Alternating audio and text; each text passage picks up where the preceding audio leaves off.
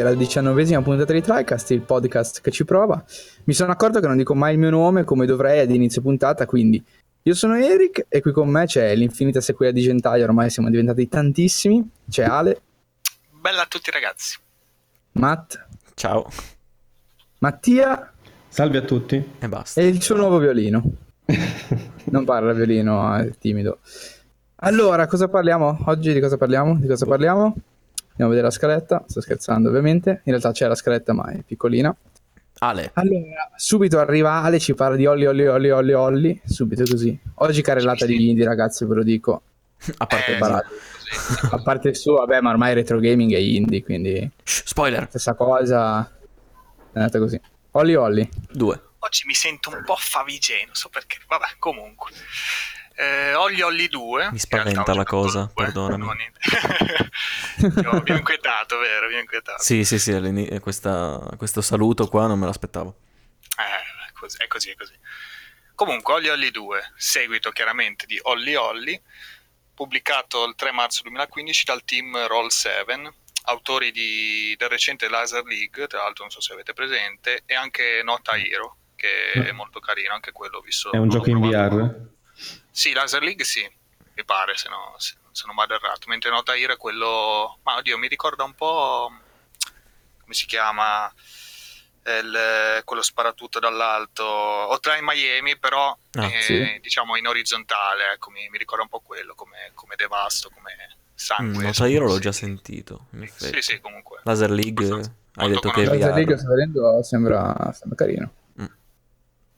Disponibile PS4, Vita, poi Steam eh, e anche Android addirittura, sia il primo che il secondo, però su Android è richiesto obbligatoriamente un controller, perché se no è giocabile, non, non ci sono comandi touch. Quindi è, ma- è mappato per controller. Sì, sì, esatto. Bene. Non so poi, non l'ho provato Android, però comunque richiede, c'è scritto espressamente che richiede il controller.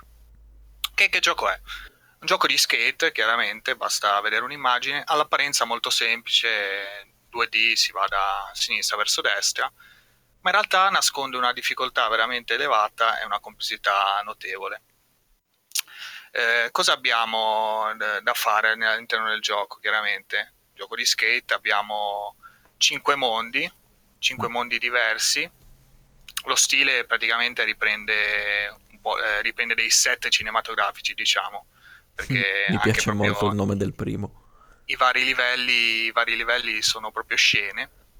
E appunto abbiamo questi cinque mondi che sono Hollywood, scritto appunto Holly come il titolo del gioco, Senza H?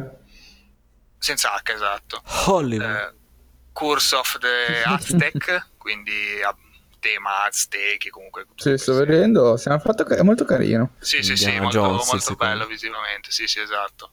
Poi Gunmetal Creek, Far West, chiaramente, treni a vapore, ponti, robe varie, dinamite che- e, cavolate varie. Mhm. Carnival of the Dead, che è un eh, Luna Park, e Titan Sky, che è invece ambientazione futuristica. Io sinceramente sono arrivato solo a giocare eh, fino al terzo, fino al Gunmetal Creek, senza completarlo ancora, non l'ho, non l'ho completato del tutto il gioco. Perché hai sfasciato il controller. Eh, eh, diciamo che il nervosismo a volte prendeva il sopravvento. Ecco. Poi altre modalità, allora questa è la racadiera con i vari mondi e i vari livelli che sono in tutto 50, suddivisi 5 per ogni ambientazione Mm. e eh, due, diversi- due diverse difficoltà, quindi abbiamo amateur e pro. Sono 5 livelli per ambientazione, ovviamente 5 amateur, 5 pro, quindi sono un totale di 50 livelli. Ok. Per completare i livelli bisogna superare delle sfide, ce ne sono 5 per ogni livello, sono praticamente le stellette, le classiche stellette di ogni gioco che avete giocato mobile per esempio, Sì, sì, sì. Alla- piattaforma, sì. classici obiettivi. Mhm. Rebirth, per esempio. Esatto, esatto. Voglio Però, vederti a prendere le 5. Qua praticamente avremo dei vari obiettivi che possono andare da fai quel determinato trick nel livello, eh, fai tot punti, prendi le tre monete, adesso le chiamo monete, non mi ricordo come le chiamano, alcune cose comunque ci sono degli oggetti, tipo, che ne so, fai volare tre piccioni che stanno, che stanno fermi lì, passandoci sopra, e così via, no? Mhm. E la cosa difficile ovviamente per completare questi obiettivi che ha richiesto comunque il completamento del livello per forza, quindi se tu lo fai però poi perdi, devi rifarlo perché eh, ovviamente ricominci sempre da capo, non ci sono checkpoint di nessun tipo. Sono Ogni grandi bestemmie. Sì, sì, sì, è veramente, veramente tosto. Sì, perché paragonato a molti tosto. altri giochi Android, in realtà basta che fai un obiettivo nel livello e poi te lo dà come, come appreso, insomma. Sì, esatto. così, sì, sì, sì. Mm. Esatto. Ah, così. bastardello questo. Comunque c'è un tutorial iniziale più lo skate park che è un'altra modalità che ti fa diciamo un tutorial un po' più avanzato, comunque ti spiega tutte le cose anche se uno poi se le dimentica e le puoi provare al momento. Eh, però per farvi capire la complessità del gioco c'è addirittura tutto il vario il dizionario delle- di tutti i trick possibili, si chiama Trictionary appunto. E ci sono addirittura, ho contato, non so poi se se ne sblocchino altri, ma credo siano tutti perché praticamente mi- ti dà la stellina se li hai fatti almeno una volta, però io ce ne avevo molti anche senza stellina, quindi significa che immagino siano questi. Comunque sono 38, sono veramente parecchi, Mhm. più 16 tipi anche di posizionamenti sul, sul grind, quando vai sulle varie, insomma, fai il grind su- sulle ringhiere. Pare- sì, e sì, sì, e quattro posizioni differenti con cui andare, cioè metterti sullo skate, quindi c'è una complessità infinita. Come si fanno questi trick? Bisogna, Esatto. bisogna muovere lo, lo stick sinistro più varie combinazioni con i dorsali. Ecco, non si usano mai quadrato, quadrato triangolo, cerchio e, e croce, insomma. Quei tasti lì sono solo per i menu. Eh, ah no, anzi no, cosa dico? Vedi già, mi stavo confondendo. No, si usa la, la croce, la croce direzionale, eh, sì, Sì. la croce direzionale, la croce solo per eh, prendere il tempismo giusto al momento in cui atterri. Ah, E anche qua il tempismo è un bel bordello perché come molti giochi, non so se avete presente qualche gioco rhythm game, Sì. A seconda del tuo tempismo cambia il punteggio che fai, quindi non c'è solo ok, l'hai fatto, c'è per il tempismo pessimo, vabbè che te ne rendi conto poi anche dai colori, c'è rosso, poi c'è il tempismo ok, quindi sei stato va bene, se diciamo sei stato discreto, poi c'è fico e perfetto, perfetto chiaramente ti dà più punteggio. figo. Cosa Ma succede? solo una cosa, scusa Alessio, ma i trick eh, nel Dictionary sono mm, dei veri trick oppure sono quelli del gioco? Cioè sono anche cose inventate o sono No, no, veramente... credo, credo sia, tu- non me ne intendo scherzo, ma credo sia tutto vero, tutto fattibile. Le animazioni tra l'altro sono fighissime, eh, sono fatte veramente bene. Le animazioni del personaggio e dei vari trick li vedi tutti a occhio nudo, diciamo, non è che vedi cose strane. E sì, ti spiega ovviamente come farli, non, non me l'avevo detto forse nel Dictionary, ti spiega tutti i comandi, quindi Sì, sì, il sì. vari movimento, le varie mezze lune, o 360 più L più L più R più R L tutte insieme, cioè le robe È veramente impazzito sta. sì, sì, sì, le robe impossibili. E cosa stavo dicendo? Giusto, sì, sul tempismo, questo vuol dire che cioè, a livello poi di ricerca di un punteggio, di un determinato punteggio, diventa veramente complesso e devi praticamente giocare in modo perfetto perché Mhm. eh, diventa molto sfaccettato poi cioè uno può giocare il livello sì completarlo va bene in un modo però poi ti arriva quello super figo che ti fa tutti i trick eh, ti Sì, combina sì. ti fa la combo più lunga e ti fa un punteggio che boh dici tu magari fai 150.000 dici ah figo ho fatto un bel punteggio poi c'è l'altro che ti fa 700.000 cioè per farvi capire sì, è tipico di questi giochi, è tipico. sì, esatto, esatto, anche perché comunque un'altra cosa molto bastarda del gioco che il punteggio non, non ti viene dato finché la combo non la finisci. Questo vuol dire che se tu sei lì che fai una combo da eh, non so 50 però poi ca- cadi o, fai, o sbagli facendo un pessimo, magari atterri male, niente, Zero. hai, fa- hai zero punti, non è che hai i punti che hai accumulato con la combo. Va bene, ok, l'SSX, Skate, un po' tutti Sì, alla fine. Sì, sì, esatto, esatto, sì, sì, sì, sì. È veramente, veramente tosto in certe situazioni perché insomma se devi fare punteggi alti cominci... Poi comunque ti dà l'adrenalina che quando cominci a strisciare, a fare il grind, eh, a caricare la combo, eh, però poi ovviamente aumenta la, la tensione perché sei lì che se sbagli è finito tutto. Eh Beh sì, cioè, nervi a fior di pelle. Certo. Esatto, esatto. Comunque il level design è ottimo perché è cresce- la difficoltà è crescente, ovviamente subito ci saranno per dire che ne so, devi fare il grind, però se cadi dal grind sotto c'hai eh, diciamo il pavimento, quindi non è che sbagli, continui ad andare e così via. Eh, ostacoli non ce ne sono all'inizio, poi cominciano ad esserci ostacoli, quindi devi stare attento, devi stare attento agli scalini, devi fare i salti al tempismo sempre migliore. Eh, bivi anche, devi andare magari, puoi andare sopra o sotto a seconda magari di cosa devi raccogliere, oppure che ne so c'è la missione salta al di là del treno, e però se tu magari sali nel livello sopra il treno poi sta sotto, quindi perdi il treno. Eh, infatti, ma tu praticamente vai da sinistra verso destra senza possibilità di tornare indietro, giusto? Sì. Ok. Sì, sì. Sempre, sempre così, sì, sì. Eh, torni... No, non c'è modo no, di tornare indietro in nessun sì, sì, non c'è modo. No, è semplicemente uno scenario che scorre, semplicemente, quindi scorri anche tu insieme allo scenario, punto. Sì, sì, esatto, tu... Uh, cioè va, va, da solo, lui praticamente all'inizio il personaggio corre da solo, si lancia sullo skate e tu puoi prendere velocità comunque con, con la X uh, due volte però, cioè dopo che lo fai, dopo che prendi la rincorsa due volte sei al massimo della velocità, quindi anche quella è da gestire tra l'altro se vuoi fare determinate cose, comunque vuoi saltare più, più lungo, più in alto, Ah, veramente, veramente tosto. Eh, spero di riuscire insomma, a, portarlo, a portarlo avanti. Vedremo un po' dove, quale sarà il mio limite. Esatto. Perché, perché è veramente, veramente tosto. Poi c'è una cosa... Ah, scusami, scusami. Sì, sì, eh, no, l'ultima cosa, una cosa carina anche c'è il grinding eh, quotidiano. Mm. Praticamente una sfida a tempo dove tu ti lanci nel, nel livello. Adesso non so se è un livello tipo generato eh, a caso prendendo vari livelli o, oppure è un livello vero e proprio una, o una porzione di, di, esso però appunto non avendo giocato tutti i livelli ecco non lo so dire fatto sta che tu entri e fai un punteggio cercando di assolutamente devi, non devi mai praticamente devi fare una combo infinita comunque non puoi fermarti mai e, e c'è poi la leaderboard e vedi chi ha fatto il punteggio più alto che così. sicuramente non sarai tu Ah no, no, assolutamente no. no. Ah, comunque vedo che c'è, boh, mi sembrava abbastanza attivo come... Cioè, prima per dire l'avevo sì. provato così su... Ecco, ti rispondo alla domanda, lo sto giocando su PlayStation Vita. Mm. Eh, e ho visto comunque... Una delle quattro PlayStation Vita presenti eh, in Italia. Che c'erano punteggi... Comunque.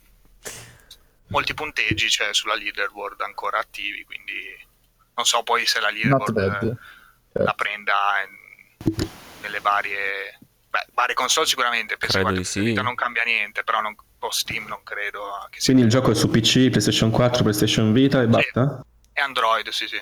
Ok, Android. Però mm. richiede, come ho detto prima, il controller, quindi state attenti, insomma, anche perché poi costa 15 euro, mi pare. Sì, mm. ecco. Ah, costa 15 euro. Attenzione. Su, su, su Android, 10 euro, sì, su Android, eh, perché sai quelle versioni lì costano sempre un po', hanno i prezzi loro. Non so se sì, li messi sì. su console. Io sia il primo che il secondo ce li ho gratis con il Plus, diciamo. Eh, figurati, parliamo di Ale, no? Eh, infatti. Mentre esiste anche una versione molto carina, però non so se è distribuita in Italia, che si chiama Epic Combo Edition, mi pare, che ha, contiene tutte e due per PS4. Okay. Forse anche, anche, anche, la versione PS Vita, forse dovrei, dovrei informare. Comunque si trova anche, ecco, non in digitale. E basta così, insomma. Provatelo perché secondo me vi potrebbe prendere, soprattutto portatile, eh, uno di quei giochi che poi parte la droga pesante. Ci sta, ci sta. certo, Voi certo. altri tra italiani che avete in mano PS Vita potete esatto, esatto. Mandatevi i vostri punteggi, tra l'altro così. Esatto, così, così vediamo. Potrete vincere una delle quattro PlayStation Vita presenti. esatto, esatto. Che, che, ruberemo agli altri concorrenti perché qui i soldi non ci stanno e quindi state attenti se venite qua con la vostra PlayStation Vita perché se non siete vincitori è un problema. esatto. Ma ascolta, una cosa sui trick che mi è venuta in mente mentre li dicevi. Tu hai detto sì. che c'è il tutorial base e poi tutorial avanzati, giusto? Ma i trick sì. tu puoi scoprirli, cioè se li scopri nel tutorial non te li segna nel, nel Trictionary, giusto? Devi farli no, poi. Allora, eh, nel Trictionary, appunto, io ho, cioè, ho visto che ci sono 38 trick, però alcuni avevo la stella perché evidentemente li ho fatti, mm. letteralmente giocando. Invece quelli senza stella, però comunque te lo dice come farli, non è che non te lo dice. Ah, ok. Eh, Quello anche che dicevo Sì, è una sì. cosa casuale, nel senso premi i tasti a caso e fai il trick e quindi te lo registra, oppure qualcuno te lo dice. No, no, no, te lo dicono, è segnalato anche perché sarebbe, cioè, non dico impossibile, ma appunto, dato che non sono tasti da premere, ma sono combinazioni di stick analogico e, e dorsali, Ok, sì, È un po' anche perché complesso, se ecco, c'è, se c'è il eh. livello anche che ti chiede fai questo trick, ovviamente dici come caspita si fa. eh, infatti, infatti. Ok, giustamente. Bene. Ci sta. Ce l'ha venduto, più o meno. Io non sono esattamente super appassionato, però magari do una parola visto che sta con il Plus. Ah, nemmeno Eh, io. potrebbe Però- stare. esatto, con il plus voi siete scusate, diciamo. Esattamente. Ringraziamo il Plus e chi ci segue sempre. No, beh, ma è quel gioco che, poi chiudo, è quel gioco che, boh, uno dice, ma sì, non- sembra un po' quel gioco così da telefono, sì, una giocatina. Sì, sì. Poi invece... una prova. Eh, ci però non ho- io non ho PlayStation Vita, cioè giocarlo, accendere la PlayStation 4 per giocare a Eh, quello. ma ci sta, infatti, cioè, ci sta. pochino- L'avevo, provato, l'avevo iniziato su, Dai, te lo su metti sullo PS4, Shield. infatti. Ma Me lo su sullo Vita Shield. sono andato molto più avanti perché ovviamente è molto più comodo. Mhm. Anche se i controlli, Certo, certo. diciamo che... No, vabbè, però mi, son- mi sto trovando bene. Però certo, il pad PS4 è più comodo, senza. Eh beh, Beh, certo. certo, immagino, certo. Va bene, Va bene, finito, va bene, finito, finito. e, Ciao, niente, arrivederci. ciao, ciao. E continuiamo la sequela di Indie, direi, visto che non abbiamo altro. Eh, facciamo sempre finta che quello che porterà Matt sia un Indie. E adesso ci parla un pochino Mattia di The Banner Saga, questo grandissimo gioco, mi sembra che gli sia piaciuto tantissimo, non vedeva l'ora di parlarne. E mi ha detto: No, no, guarda che stasera parlo di The Banner Saga, non vedo l'ora. Mi sto spaccando oggi, veramente l'ho rigiocato sette volte, che è troppo bello. Con grande piacere. Dici un po', The Banner Saga. Allora, di Banner Saga, agito i fogli con arroganza, i fogli dove ho scritto le cose da ricordarmi. Ehm, L'ascoltatore sta diventando sordo per i fogli. allora, di Banner Saga, gioco della Stoic Studio. Ehm, diciamo che non è nato dal nulla come indie, ma è partito come Kickstarter, come progetto Kickstarter, eh, da parte di tre ex sviluppatori di BioWare. Che Quelli bravi, insomma, quelli che sì, sono andati via. bravura medio-alta. Sarà cattiva. Ehm, sì, diciamo che sono loro tre e poi ovviamente c'è un, tutto un team dietro. Anzi, mi sono addirittura stupito nei titoli di coda di quanta gente abbia lavorato. Ehm, poi a un certo punto dicevo, ma no- non è un po' troppo lunga la lista? Infatti quelli erano i ringraziamenti per la gente che ha fatto il Kickstarter. Però Cioè, ma c'è certo. comunque tanta gente che ci ha lavorato in ogni caso. Ma anche Eh, di solito dici, vabbè, ma qua ci avranno lavorato tre persone, poi vedi questi titoli qua che non finiscono più. Oh, Beh, ma anche coso lì, eh, Finding Paradise, Finding Paradise, eh, ce n'erano sì, so infatti, Sì, sì, sì, è vero, è vero. gente. Ah, e ovviamente faccio un plauso a um, Banner Saga per, um, perché dà la possibilità alla fine, i titoli di coda, mm, mm, diciamo nulla togliendo a chi ha fatto il gioco, di usare la rotellina per scrollare in basso, andare più veloce. Oh, bravissimi, veramente. Bravi, bravi, grandi applausi, grandi applausi. Soprattutto se c'è un finale dopo i titoli di coda, dici ogni volta devi, devi sorbire, va bene. Esatto. Mm, Grazie a tutti, ma Beh, il gioco è partito con Kickstarter, ha avuto un grande successo, ha superato, mi pare, forse anche del 100%, poco più la somma richiesta, ed è eh, un, possiamo chiamarlo un GDR tattico, nel senso che la componente GD GDR è deboluccia, nel senso non è presente in maniera massiccia, però il gioco, oltre alla gestione del personaggio, seppur debole, ha anche una meccanica di combattimento eh, a turni in un ehm, diciamo, campo di battaglia che è delimitato da caselle, cioè il campo di battaglia contiene caselle all'interno eh, e molti lo associano, sebbene io non abbia giocato a questo gioco, a mm, Final Fantasy Tactics, mi pare che si chiami. Sì. Ma Eh. credo un po' in realtà si associ più al, alla visione Fire Emblem. giapponese forse di... No, no, cioè anche Fire Emblem, però più giapponese come, come visione di strategico che Sì. non occidentale, visto che gli altri occidentali non hanno scacchiere storicamente, cioè penso che so a Baldur's Gate o robe così, sono più... Cioè o sono per in tempo reale, come magari Mhm. Warcraft e via dicendo, Starcraft, Sì, è molto più Oppure- dinamico in realtà. oppure Baldur's Gate e via dicendo, che comunque non hanno però le scacchiere letteralmente, ma cioè c'è movimento libero, anche se poi è tutto a turni, pausa tattica e via dicendo. Sì, sono gli Shadowrun, comunque mantengono anche loro la scacchiera, anche se completamente in contesto diverso, Mm. alla fine. Sì, sì, Sì, sì, sì, sì, ma è un pensiero appunto. Sì, Non sì, so, sì, sì. poi una sorta di fusione Oriente-Occidente c'è sempre alla fine. Isgae anche, se non sbaglio, cioè così. Sì, esatto. Eh, Comunque sì. Sca- No, no, no, ovviamente hai ragione. Cacchiera um, è giusto come termine rispetto a Casella, avendo un po' più idea. Ehm, diciamo che il gioco parte con questa premessa che gli dei sono morti eh, e il sole è fermo nel cielo. Eh, alcuni dicono spento, però nel senso c'è sempre la luce, quindi semplicemente fermo in cielo, non c'è più la notte. Mm. Ma questa è la piatta lì. No, è portate sul dorso di una tartaruga in quel caso. Ah, ok. Ah, ok, ok. No, no, scherzando. Non so. eh. Ehm, la premessa è questa, gli dei sono morti e devo ammettere che anch'io ho nominato molte volte gli dei mentre giocavo al gioco, esigenze di podcast, diciamo.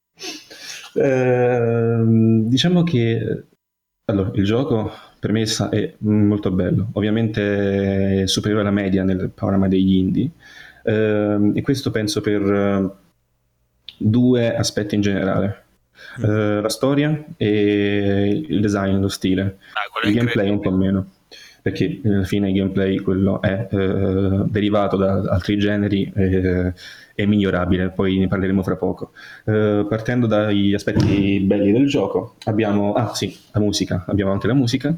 Diciamo che lo stile si rifà mm, lo stile che vediamo noi, perché il gioco non ha pixel art o eh, grafica 3D, ma è tutto, diciamo, tra virgolette, disegnato a mano, con uno stile che ricorda alcuni classici Disney, quelli con la grafica, diciamo, più, con i disegni più realistici che potete immaginare. Ehm, se guardate anche qualche screen del gioco ve ne accorgerete Sì, sì, presto. Sì. Ma poi è Eh, bellissimo proprio, cioè, Bello bello, screen sì, sì, sì. è veramente impressionante quando camminano, che praticamente tu vedi tutta la visuale carovana, sì. lontananza, sì sì, con le carovane oppure la bandiera e via dicendo, bellissimo, bellissimo. E, mm, lo stile ovviamente spicca, è molto bello da vedere. eh, vorresti vedere, anzi, vorresti avere sempre più filmati perché ci sono un paio di cutscene, tra virgolette, nel gioco. eh, peccato che sono appunto due e per il resto sono immagini statiche con piccoli movimenti, giusto per non dare un'idea veramente di guardare un- veramente un- un'immagine ferma, uno screenshot. A volte Certo. ci sono movimenti dei capelli o piccoli movimenti della mano, degli occhi e così via. Eh, vorresti avere più cutscenes, peccato, però capisco anche che i mezzi erano limitati, già che è partito un Kickstarter, di certo non avevano grandi mezzi eh, dietro. Ehm, quindi sì, stile molto bello che si riflette anche nel gameplay perché ehm, ovviamente ehm, quando i personaggi combattono eh, ci sono animazioni, ovviamente, anche lì è tutto disegnato a mano ed è molto bello vedere animazioni dei personaggi vari, come attaccano, come si difendono, come, come corrono. Eh, una su tutte le animazioni dei nemici ehm, della categoria degli istruttori, che sono praticamente, mh, ve la faccio molto, dei colossi di pietra che combattono, Dei sono bastardi. davvero molto belle. sono dei bastardi. Cosa stai dicendo? Cosa stai interrotto tutto? Ho rotto, ho rotto l'episodio, basta. Cosa, cosa? Va bene, facciamo finta che niente, niente sia successo, andiamo avanti. No, li non ho appellati così vai, perché già, favore, adesso Matte lo sediamo per bene, non ti preoccupare, vado pure avanti. Matte. già che era Eh. così bastardo come gioco, allora ho detto, wow, questi qua li avranno Ah, sì, sì, tirare sì, certo. no, sono che- bastardissimi, sono Ecco, bastardissimi. Vedi. Ehm, dicevo, parlerò dopo di quanto sono bastardi, però veramente sono molto belli da vedere. C'è un, un attacco particolare che ogni volta che usciva dicevo, ah, che bello, adesso mi guardo un'altra volta l'animazione di questo attacco perché è troppo bello. E se avete occasione di giocarlo, lo noterete sicuramente. Eh, altro aspetto molto mh, che spicca del gioco è la storia. La storia è molto bella. Si, diciamo all'inizio è narrata da due, narrata da due punti di vista. E, e- Cosa? Poi vedrete che succede. Ehm, Poi sono io da sedare, questi due dicono cose a caso e boh. eh, purtroppo sono molto sensibili, io faccio finta di nulla, vado avanti. Ehm, Alla Ha fine, capito tutto, ha capito tutto. eh, la storia comunque sì. Eh, bella. come finisce, ben- Mattia? Praticamente eh, i personaggi si trovano tutti quanti Vado avanti, dai. Sì, magari. Interrotto troppe volte. eh, allora, praticamente... Però basta, Mattia, interrompere, cioè non se ne può più, eh. C'è un podcast, cioè. Vai pure avanti, Mattia. Dicevamo, ben contestualizzato anche il mondo di gioco. Molto bella la cosa che c'è una mappa che tu puoi consultare nel gioco, eh, perché tu nel gioco praticamente è un uh, grande simulatore come Lord of the Rings di una bella scampagnata in mezzo ai monti, eh, così può essere riassunto, oh. e appunto c'è una mappa che tu puoi consultare quasi sempre, molto vasta e tutti i luoghi che sono sulla mappa sono, diciamo, possono essere evidenziati col mouse cliccando si ha la descrizione di ogni luogo, della sua storia, di chi lo abita, cosa è successo. Bello. È bello. Ed è veramente molto bello, non me l'aspettavo. Persino veramente tu vedi un piccolo monte invisibile sulla mappa con un piccolo nome grande quanto il cursore, puoi cliccare e vedere la storia. Eh, tanto male. bello quanto inutile, tra virgolette, perché non puoi, ovviamente c'è un percorso prestabilito della storia eh, e non puoi esplorare a tuo piacimento. Eh, lineare, perché... totalmente lineare. No, no, totalmente lineare. Eh, avanti, combattimenti lineari. Sì, cioè, a, parte, a parte diciamo il lineare nel contesto che il gioco ha delle scelte che possono far proseguire la storia in modi leggermente diversi, però non so quanto, quanto, possono essere differenti, visto che ho fatto una sola run. Però so che ci sono, per esempio, finali diversi, per esempio. Ah, ecco. Non so quanti, Ma però ci sono finali diversi. Di, di, di, scelte anche lì. Sì, cioè. sì. Okay. Ehm, scelte che interessanti che a volte possono ripercuotere che tre ore dopo la, la, scelta effettuata, che in un gioco che vi dico adesso dura dalle 9 alle 12 ore, mm, mm-hmm. è interessante perché diciamo in scala con un gioco come Uncharted 4 sarebbe che tu fai una scelta alla prima ora e poi dopo la settima ora ti ritrovi la conseguenza e ti dici cavolo è perché ho fatto quella scelta prima è successo tutta questa serie di, di casini e quindi è interessante magari pentirsi o essere felici di una scelta che si è, che, che si è fatta. Quindi um, giochi vai a fare la, la, scelta diversa perché sei... Sicuramente lo rigiocherò appena finisco il podcast, guarda, appena adesso finisco di registrare... tu sicuramente. Sì, anzi, la terza run deve iniziare, non che lo rigioca, mi sembra che già prima del podcast oggi abbiamo fatto sì, un'altra sì, run. Ha fatto run di un'ora. volte oggi. No, ehm, diciamo che sì, sono scelte, finali differenti eh, e quindi di giocabilità probabile rigiocabilità del gioco, però mh, mm, a fianco a tutto questo c'è una stanchezza che potrebbe derivare dal gameplay e per questo può minare anche la, la rigiocabilità. Mm. Arriviamo fra poco al gameplay, ultima roba da menzionare molto bella di The Banner Saga è eh, la colonna sonora a cura di Austin Wintery eh, che ha anche fatto le colonne sonore di Abzu, di uh, Journey eh, è di Assassin's Creed Syndicate, quindi, Syndicate, ah. quindi non parliamo di, del primo arrivato sulla piazza, abbiamo sì, un, sì, sì. un, compositore affermato che ha fatto brani veramente molto evocativi, eh, soprattutto in giorni che potrò apprezzare, eh, e anche qui veramente che ben gioco. contestualizzati, che rimandano anche un po' alla mitologia, eh, potrebbe essere definita norrena, di che diciamo ricopre la storia di gioco. Sì, uh, infatti mi ricordo che aveva quello stile un po', cioè nel senso molto di quella mitologia, ecco. Sì, ci sono dei, dei che, divinità eh, giganteschi monoliti che ricordano... Gli dei morti. Mm, sì, o diciamo il contesto della mitologia norrena in generale. Eh, non so quanto, se sono ispirati anche a qualcos'altro. Io ho visto questo, poi magari qualche ascoltatore molto esperto potrebbe confermarmi anche il contrario. Ma è un gioco bellissimo! No, ma infatti non è brutto, eh, adesso ci arriviamo. Ehm, diciamo che io non ho mai giocato, o un paio di volte forse, ma non sono avvezzo al genere di appunto questi GDR tattici a turni che utilizzano scacchiere per combattere.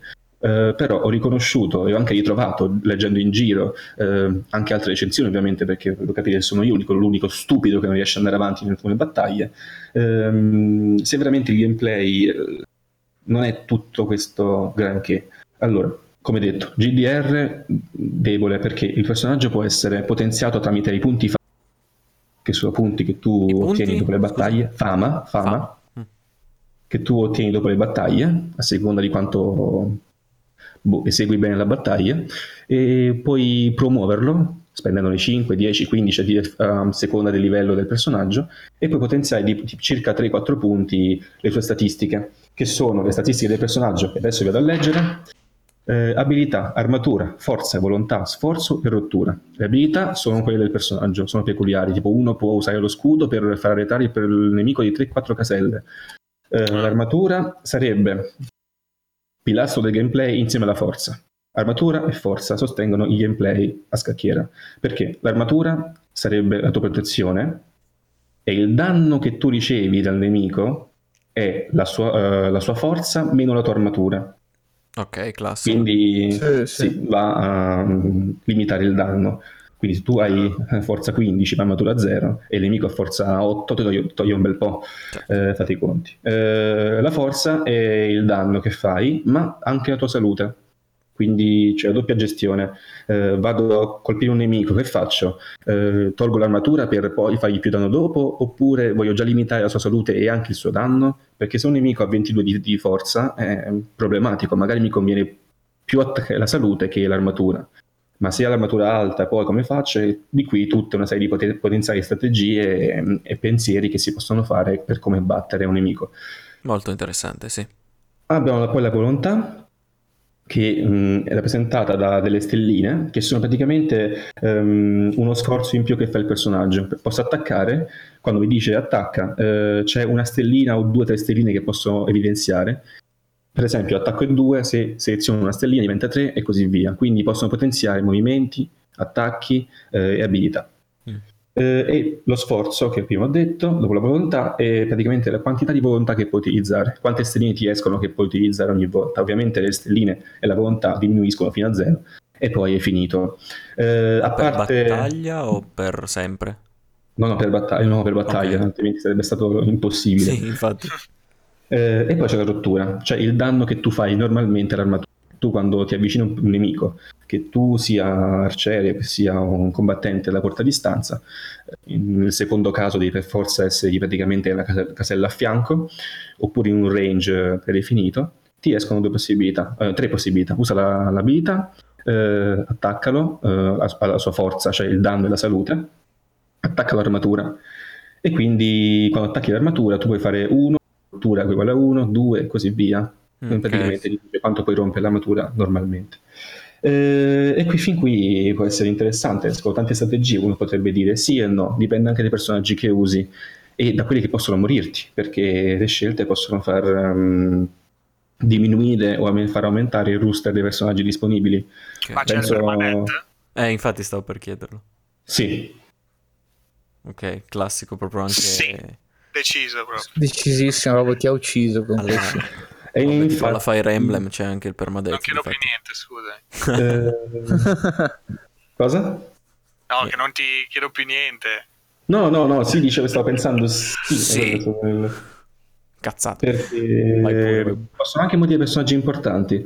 Eh, e fra, fra, poco parlerò di questo. Finisco di parlare di, del gameplay. E attenzione a chi muore e chi no, eh, qui, eh. Stiamo attenti sempre. Beh, credo che quello influenzi. Ecco, in realtà quello previene lo spoiler perché a seconda di chi muore ti fa un finale diverso, quindi non puoi mai prevedere. Bene. Ah, come eh... se la ride questo? come si permette? Diciamo che nel, diciamo, le abilità disponibili e il sistema di gameplay che alla fine ruota solo e qualche volta l'abilità perché diciamo che la scacchiera non ha altri elementi a parte i personaggi non puoi utilizzare coperture, non puoi, che ne so, attivare un, un trigger ambientale che danneggia i nemici. No, puoi utilizzare abilità, forza e armatura. E poi tutto quello, ciò che ne consegue dei parametri che le influenzano. Quindi Ma alla fine finisce. del party è definita o... Uh, c'è un limite che, che tipo sono 6-7 al massimo, qualcosa del genere, non mi ricordo effettivamente il numero. Sì, sì, sì. Puoi anche scegliere di portarne di meno, poi ti dice guarda, attenzione, ti può dire sono pochi, mettine qualcuno ah, in più. Esatto.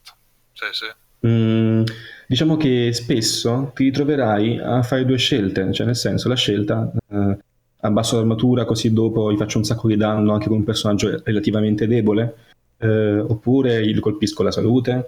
Alla fine il gameplay può andare facilmente a ruotare intorno a questi due parametri, rendendolo un po' non noioso, però perché ci sta sempre la, il fervore della battaglia, però eh, nel senso non penso sia un gameplay eccesso nella, nor- nella norma. Mm. Mm, alla lunga può stancare e puoi riscontrarne i limiti. Ovviamente ci sono poi i, i, i avvezzi a questo genere che ti fanno la run tutto a difficile, livello basso, non li, non li potenzio e ti faccio anche l'ultimo livello che è, comple- complesso come battaglia. Mm. E vabbè, quello è un caso non particolare. Però... i pazzi, i pazzoidi. Però ovviamente anche un neofita, come posso essere io, eh, può riscontrare una, una, monotonia a un certo punto, però eh, non sempre, solo in alcune battaglie e a volte diventa un po' frustrante perché mh, all'inizio magari non hai subito in, in mano le, le, meccaniche potresti un po' dilungare certe battaglie che possono essere risolte in molto poco tempo. Ma quindi certo. sono, cioè, sono lunghe le battaglie, mi sembra di capire. Ma no, neanche, neanche tanto, dipende, dipende, dipende da... perché è un po' casuale. Se tu ricominci per esempio una battaglia ricaricando il checkpoint, può darsi che ti esca un nemico eh, 18-22 per dire, ricarichi, ti esce 1-20-22 oppure da 1-10-11 te ne esce 1-15-16 e sembra poco ma può dilungare molto spesso la battaglia o, o scocciare eh, semplicemente perché tu eh, fai una scelta molto stupida, ti faccio una battaglia in più e ti ritrovi a spenderci un quarto d'ora in più. Però quindi praticamente quindi dipende. Sono, ci sono scontri, oh, scusa vai vai ma No, vo- for- probabilmente volevo dire anche quello che voles- volevi dire tu perché punta molto sulla casualità. Non so fino a che punto, semplicemente io so che ricaricando possono cambiare i valori dei personaggi contro cui ti trovi. Ah, Ovviamente certo. nel setting normale di difficoltà ci sarà un range oltre il quale i valori non possono aumentare. Però certo, sì, sì, sì. Questi scontri, cioè, sono, ci sono anche scontri proprio casuali, nel senso che tu cammini e trovi lo scontro, oppure sono sempre proprio di storia, cioè ogni scontro è comunque allora, un livello. Allora, tu il gioco si, appunto, si svolge intorno a una carovana che e camminando tu fai passare i giorni. Uh, passiamo a un, piccolo, un, altro piccolo settore del, della mia discussione, nel senso tu hai la carovana che vedi in lontananza e cammina, la bandiera molto bella che si agita, uh, piccola curiosità, i sviluppatori praticamente hanno messo un panno vicino a un ventilatore per uh, simulare poi disegnando il movimento di una bandiera al vento, di un, questo drappolo gigantesco che poi definisce il titolo Banner Saga. Bellissimo gli e... mi piacciono un sacco e che poi diciamo, il drappo, la tessitura hanno anche un ruolo più grande. Poi lo vedrete se gio- giocherete. Eh, tu vedi la carovana, hai i giorni che passano, eh, c'è una specie di, di meter, di, di, indicatore che si riempie circolare. Una volta compiuto il giro orario, eh, il giorno fa tlac, eh, il rumorino e passa il giorno numero 2, il numero 3, il 111, il 150 e così via. Eh, ogni giorno che passa delle provviste che diminuiscono Mm.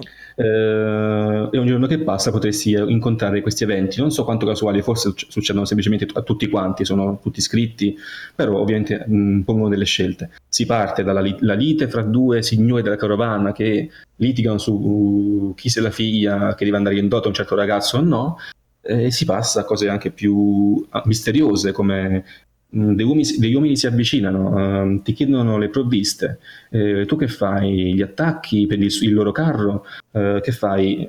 Ci parli? Uh, però hanno delle mazze con loro, che fai? Gli attacchi subito senza um, dire altro? E così via. Quindi sì, sì. cose un po' da Dungeon and Dragon, un po' a, a, giochi che poi si avvicinano a questo genere, però sono carine. E come detto, alcune di queste scelte possono avere ripercussioni in futuro eh, anche molto in futuro, è divertente vedere poi le conseguenze.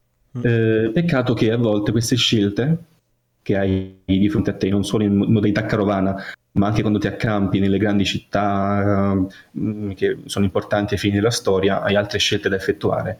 E può capitare che una cosa vada come tu non l'hai per nulla pianificata. Um, una scelta uh, a volte un sono un po' scure le scelte e ti portano a degli effetti che tu non vuoi per nulla. E infatti a me 3-4 volte mh, ho voluto ricaricare per evitare veramente una storpiatura della, della, storia come io non volevo che andasse. Sì, certo, sì. è un po' una sì. forzatura del sistema scelte, però devo dire che alcune scelte sono un po' troppo misteriose e hanno delle conseguenze un po' troppo esagerate. Mm, questo di fatti non mi piace. E molto spesso sono molto out-out le scelte, nonostante abbia, tu abbia tipo sempre tre vita. Eh, nel senso, eh, o così o in un altro modo può andare una cosa a volte. Ah, nonostante ok. tu abbia comunque più mh, 3-4 scelte da fare, molto spesso ho notato cambia una riga di, di dialogo e la seguente è la stessa. Ah. Eh, ricaricando appunto, ho notato questa cosa. E eh, a proposito delle provviste, i punti fama e le provviste sono diciamo collegati, puoi accamparti sia durante il viaggio e quindi a quel punto puoi eh, ritornare a viaggiare, gestire gli eroi promuovendoli e aumentando le caratteristiche, o puoi eh, usare l'opzione rest, cioè riposa, e che ti fa passare un giorno in automatico.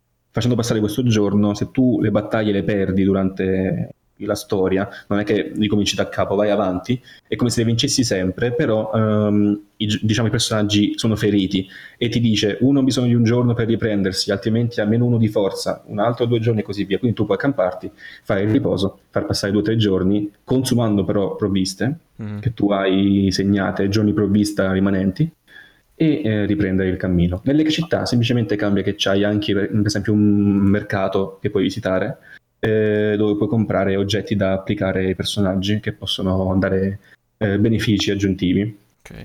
Ma c'è un limite per caso a questi giorni? Cioè, Esatto. tu devi concludere la tua I storia. giorni che possono passare, Eh. eh, non lo so, alla fine finisce arrivi tipo ai 200 giorni quasi. Ah. Non so, dipende. Se tu, Mm. per esempio, giochi in modo che hai molte provviste, magari poi, che ne so, ti metti a riposare anche 20 giorni, che ne so, arrivi a 210 giorni, non so. Però comunque penso che alla fine sia abbastanza No, no, mi definito. chiedevo se l'incipit della storia magari ti richiedeva, che ne so, abbiamo due anni di tempo per fare quello che... No, no, non è, al- non è alla Mm. stabilito.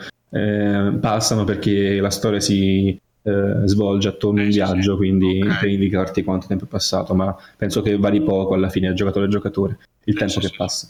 E quindi, eh, concludendo, eh, cercando di tirare le fila di questo stendardo, Fili- le fila rosse dello stendardo. ehm, diciamo che il gioco io lo consiglio da giocare ovviamente, anzi, Giocherai il un'altra 2? volta- sì, non adesso. No, Tra un paio d'anni.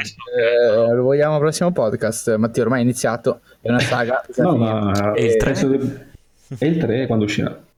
Ah, io sono Eh. curioso comunque, me l'hai venduto perché... Sì, anch'io. Cioè, comunque ce l'avevo già, volevo già giocare, l'avevo già provato, ma non era il momento. Però, visto che Sul comunque è un gioco breve per il genere che è, cioè mi sembra che... Sì, male, ho detto 9-12 ore al massimo. Mhm. E... molto poco comunque, cioè, Assolutamente pochissimo. Sì, sì, rispetto sì. ad altri, Sì, ad altri perché- giochi dello stesso genere. Sì, ma questo è una conseguenza del fatto che alla fine sono battaglie più scelte, non è che, non è che devi esplorare o cose così. Sì, sì, esatto. Eh, il gameplay eh, tattico alla fine penso che possa essere meglio sfruttato da chi veramente forse è avvezzo al genere, secondo me. E comunque i suoi limiti, quindi le battaglie si svolgono, tra virgolette, in poco alla fine, perché Sì, due cose devi fare. E quindi tutto ciò si riflette in una durata che mh, penso, come, dice- come dite voi, è bassa per il genere. Però non Eh. penso che anche trovassi magari pesanti come le trovate te le battaglie, non arriverei ad annoiarmi, credo, ovviamente. Perché Ma infatti non, è, non annoia perché tu alla fine sempre la sì. battaglia è iniziata, devo battere questi nemici, eh, che sia sotto scadenza per un podcast o no. Quindi eh, Attenzione, attenzione. che- Ci sta dando la colpa, eh, non c'è da dire, qua ci dà la colpa. Rivelazioni. tirando le fila, quindi è da giocare, è consigliato. Tu- uno su tutto lo stile, storia, dopo, e terza musica, ma non ultima per importanza, però. Eh, diciamo che la storia penso sia tutto insieme allo stile. E potete recuperarlo, ancora una volta faccio pubblicità alla mia amata EA su Origin, perché se fate l'abbonamento ehm, per l'Access potete usufruire di tantissimi giochi, una scelta di 70 giochi, anche più, a 0 euro. Ma No, Beh, c'è paghi l'abbonamento. Poi ormai si, si trova su tutto, no? Su Sì, è PS4. uscito su, è uscito su, ehm, su PlayStation 4, Xbox One, Android, iOS, Microsoft Windows, PlayStation Vita, Classic Mac OS e tutto, Linux. tutto. Tutto.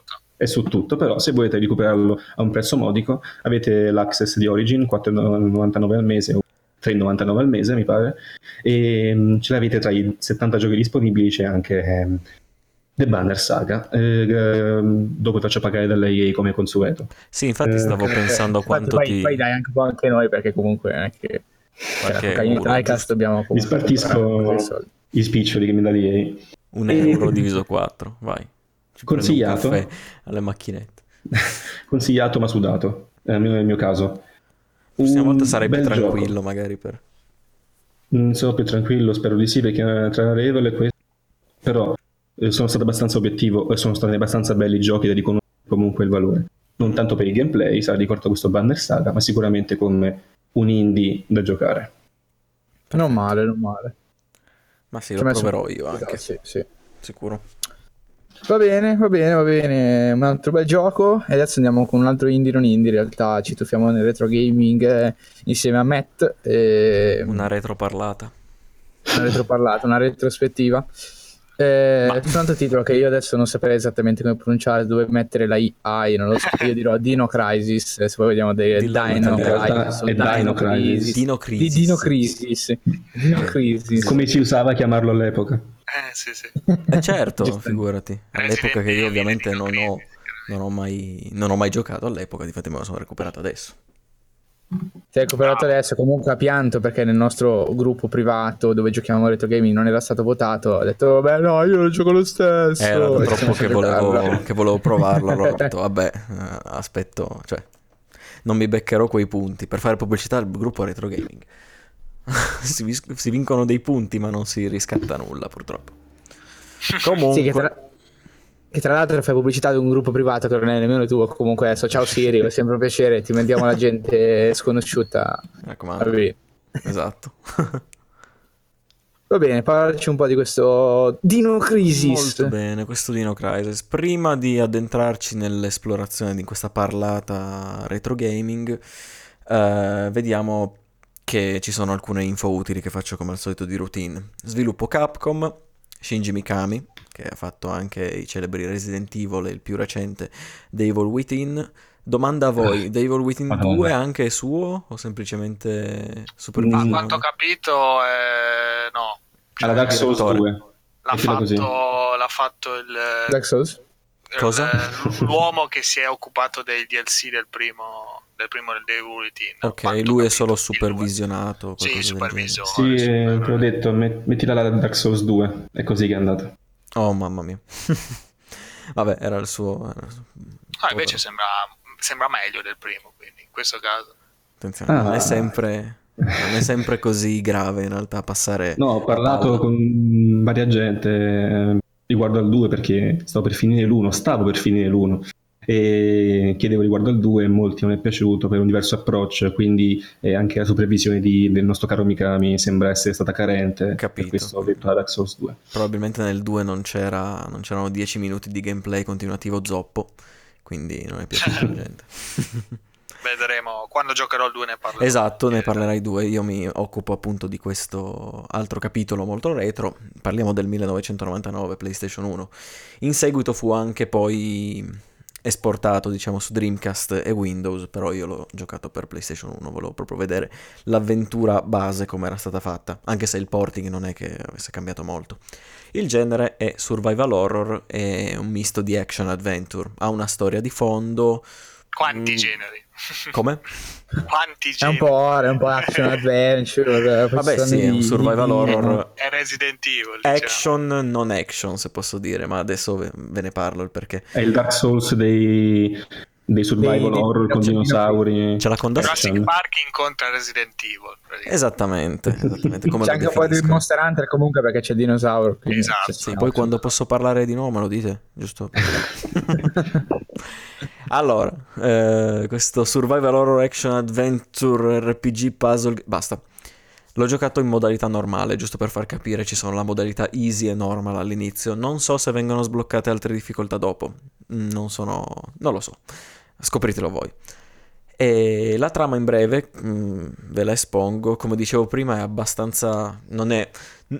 Dico che non ci hanno puntato molto sulla trama, secondo me, anche perché è molto blockbusterona, ecco. Non so se avete presente i primi Resident Evil, che Sì, sono molto vabbè. molto zarri, molto Serie grezzi Z. in alcune... Anche questa non è... Cioè, è liberamente ispirato a Jurassic Park, lo, dice, lo dicono anche gli sviluppatori, quindi potete capire cosa. Praticamente vestiremo i panni di Regina, che è un'agente speciale che è stata inviata su un'isola per investigare su una struttura di ricerca isolata, appunto. È stata inviata non da sola, insieme a un team di tre persone, di cui una è già dispersa all'inizio, quindi è viva. È già morta. E... Spoiler, potrebbe essere. E una volta lì essi si ritrovano ad affrontare un'orda di dinosauri, cioè dei veri dinosauri che si capirà solo verso la fine, appunto, che caspita ci fanno dei Cosa? dinosauri su quell'isola. Eh, solo spoiler. Es- eh, no, se vuoi te lo dico, è talmente tanto... E, e, e, adesso neanche dobbiamo dire ogni volta, però. È Eh. talmente Infatti, tanto roba strana che dite, ma perché? Comunque no, è- è carino, divertente. E quindi cercano di scoprire i segreti di quest'isola, stanno dietro alla ricerca di un professore che a quanto pare è impazzito, sai, il solito professore pazzo che ha fatto un esperimento incredibile e poi ha mandato tutto a puttane. Difatti dinosauri sull'isola. Nel... Che parole, però, 2000. Matt. Basta. Siamo un podcast per bambini. Comunque, ehm, allora, mh, parliamo innanzitutto del gameplay, è molto simile a Resident Evil, ovviamente, che è uscito poco prima. Abbiamo delle fasi di azione, survival, miste a fasi puzzle. A, a fasi puzzle. Non so più parlare. Ce l'ha fatta. Ce l'ha Comu- fatta.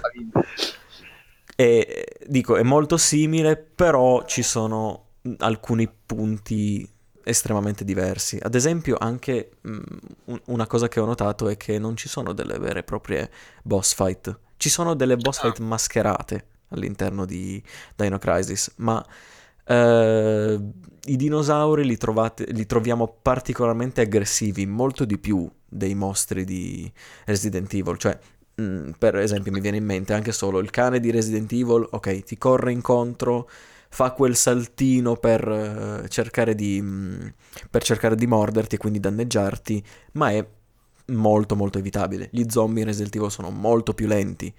E Beh, certo. Qui invece abbiamo dei dinosauri molto più aggressivi che ogni tanto eh, mi è risultato un po' frustrante il, il danno che ti fanno questi mostri quasi per forza a volte. Cioè ci sono diverse sezioni in cui te li trovi, attra- ad esempio, cammini in un corridoio, fase, fase screamer che ti salta, salta da, da fuori un dinosauro, ti salta addosso e tu devi cercare di scrollartelo addosso e lì un pochetto di danno lo prendi comunque, no? Quindi un pochetto più, insomma, frustrante, però insomma ci sono, ci sono delle alternative, ci, ci sono dei metodi per scappare dai dinosauri, però mm, non, non mi è piaciuto particolarmente. Anche Lo perché- stile è è quello Resident Evil, cioè telecamera fissa.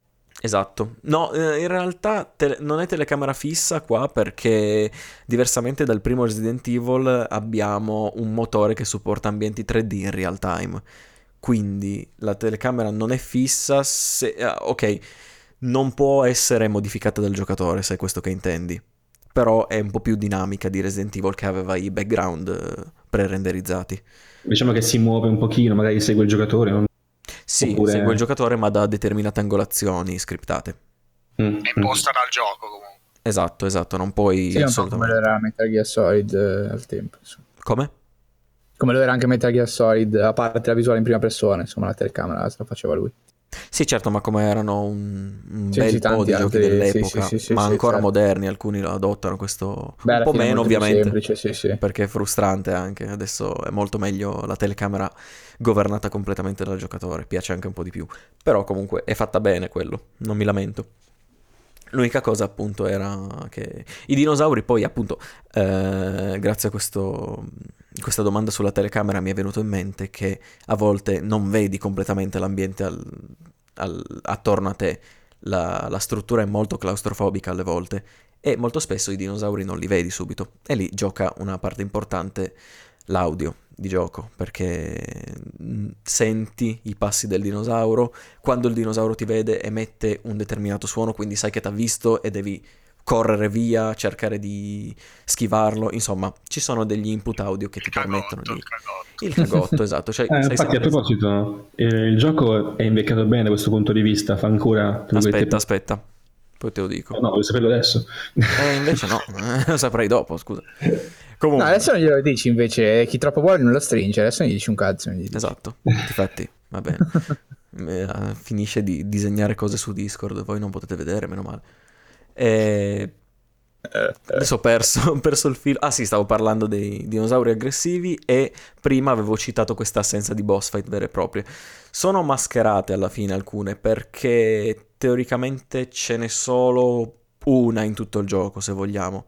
Perché le altre boss fight, che se possiamo così chiamarle, sono in realtà delle boss fight a tempo. Quindi eh, molto spesso devi semplicemente attendere che un altro personaggio ti dia il via oppure una porta venga sbloccata per uh, fuggire dalla boss fight e non ucciderla. Difatti molte non sono fatte per, uh, per essere abbattute, anche perché... Ecco, ma... Cosa? No, no. Sempre che mi interrompi. Eh, no, volevo, volevo sapere, mm, appunto, mi sembra che stai parlando appunto di dinosauri quindi non devi eliminarli, diciamo, in dinosauri. Cioè, puoi farlo, però comunque è molto meglio scappare e andare in giro. Cioè, è molto più esplorativo, forse a quel punto di vista, più realistico, tra virgolette, perché comunque immagino che un dinosauro contro una persona, per quanto armata, insomma, mm, avrebbe la meglio. No. Questo è un ni. Perché adesso ti dico un'altra cosa. Eh, vai, parlo, m- mi ricollegherò molto presto alla tua domanda perché adesso ti parlo del sistema di mix che c'è ormai, è un sistema di crafting che c'era anche in Resident Evil vecchio, no? In cui praticamente prendi due tipi sì. di due oggetti, sì, sì, li mix insieme e quindi puoi fare del, delle, pozio- delle pozioni, sì, dei medipack più potenti, dei proiettili che magari hanno una determinata caratteristica, ovvero possono essere soporiferi oppure avvelenati. I proiettili avvelenati sono molto rari e molto difficili da fare perché ti uccidono un qualsiasi nemico con quel colpo. I soporiferi invece, mm. a seconda della loro potenza, ci sono i soporiferi S, M, L, quindi small, medium, large, te li, ti mettono a dormire i dinosauri per poco, medio o tanto tempo, a seconda di come li, uh, li utilizzi. E mancano in generale i proiettili per fare danno nel gioco. Non so se forse è solo a modalità normale questa cosa, la easy non lo so. Eh, però posso dire, posso dire, che mancano in realtà più all'inizio che alla fine. Il gioco ti spinge il meno possibile a utilizzare queste, questi proiettili. Difatti eh, i, i, dinosauri c'è questa, uh, c'è questa cosa strana che non ho capito in realtà, perché lui non vuole che li uccidi, il gioco non, non vuole che li uccidi i, i dinosauri, perché praticamente all'inizio sprechi tutti i proiettili della pistola per uccidere un singolo dinosauro. Ok, quello non riapparirà mai più, però se tu scappi il dinosauro ti può inseguire. Vai in un'altra stanza, il dinosauro apre la porta, non come gli zombie Resident Evil che non aprono le porte, e ti insegue. Quindi anche lì è una cosa strana, no? Ah, se, lo, se, lo, metti a dormire, ovviamente no. Quindi è, è, cioè, è strana sta cosa appunto perché hai pochi proiettili, ma i dinosauri sono molto pericolosi se li lasci vivi o se ti fai vedere. Quindi, insomma. Ma è strana nel senso che è strana e basta o strana perché può essere anche uno scopo? Cioè, non è che si risolve un acchiapparello alla fine tra dinosauro e il personaggio, no?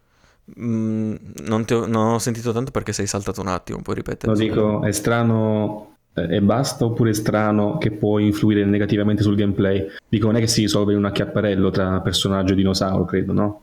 Cioè, Beh, come risolve la situazione ci sono, ci sono, le stanze in cui non possono assolutamente entrare. Ah, okay, secondo okay. me non, non, è che è una corsa continua, no? Però il fatto che ti fornisca po- pochi proiettili e comunque sono anche que- pochi quelli del crafting alla fine è, è, è, strano in quel senso, nel senso dovrebbero esserci un pochetto più proiettili, no? Da... Beh, ma ti sei trovato in una situazione in cui appunto se dovevi scappare o dovevi trovare il giusto punto dove non arrivava a ucciderti il dinosauro oppure no? Mi sono trovato più volte in situazioni del tipo, ma io adesso non ho più uh, dei Medipack, non ho più gli emostatici, che ci sono anche un'altra meccanica che ci, uh, ci sono gli emostatici che praticamente ti uh, fermano la perdita di sangue, perché ogni tanto ah. dei nemici non ti danneggiano proprio la salute, ma ti fanno sanguinare e certo. mano a mano che sanguini perdi salute. Quindi anche lì. No. E, e, se usi un Medipack continui a sanguinare comunque, ti serve per forza un emostatico e anche quelli sono rarefatti a volte. Quindi ci sono forse poche risorse, secondo me è questo, è questo che mi è venuto in mente giocandolo. Che pochi proiettili, poche robe. Ci sono comunque le... Mh, mm, uh, le cassette di sicurezza che puoi aprire con determinati oggetti anche che, che trovi in giro, quindi non sempre puoi aprirle, che ti forniscono più o meno di un, una discreta quantità di medipack eh, piuttosto che proiettili, piuttosto che al- altri oggetti che puoi mischiare per creare altri proiettili, appunto. Quindi uccidi poco in uh, Sì, in generale io all'inizio uccidevo e poi ho detto, boh, non ho più proiettili, scappo solo, no?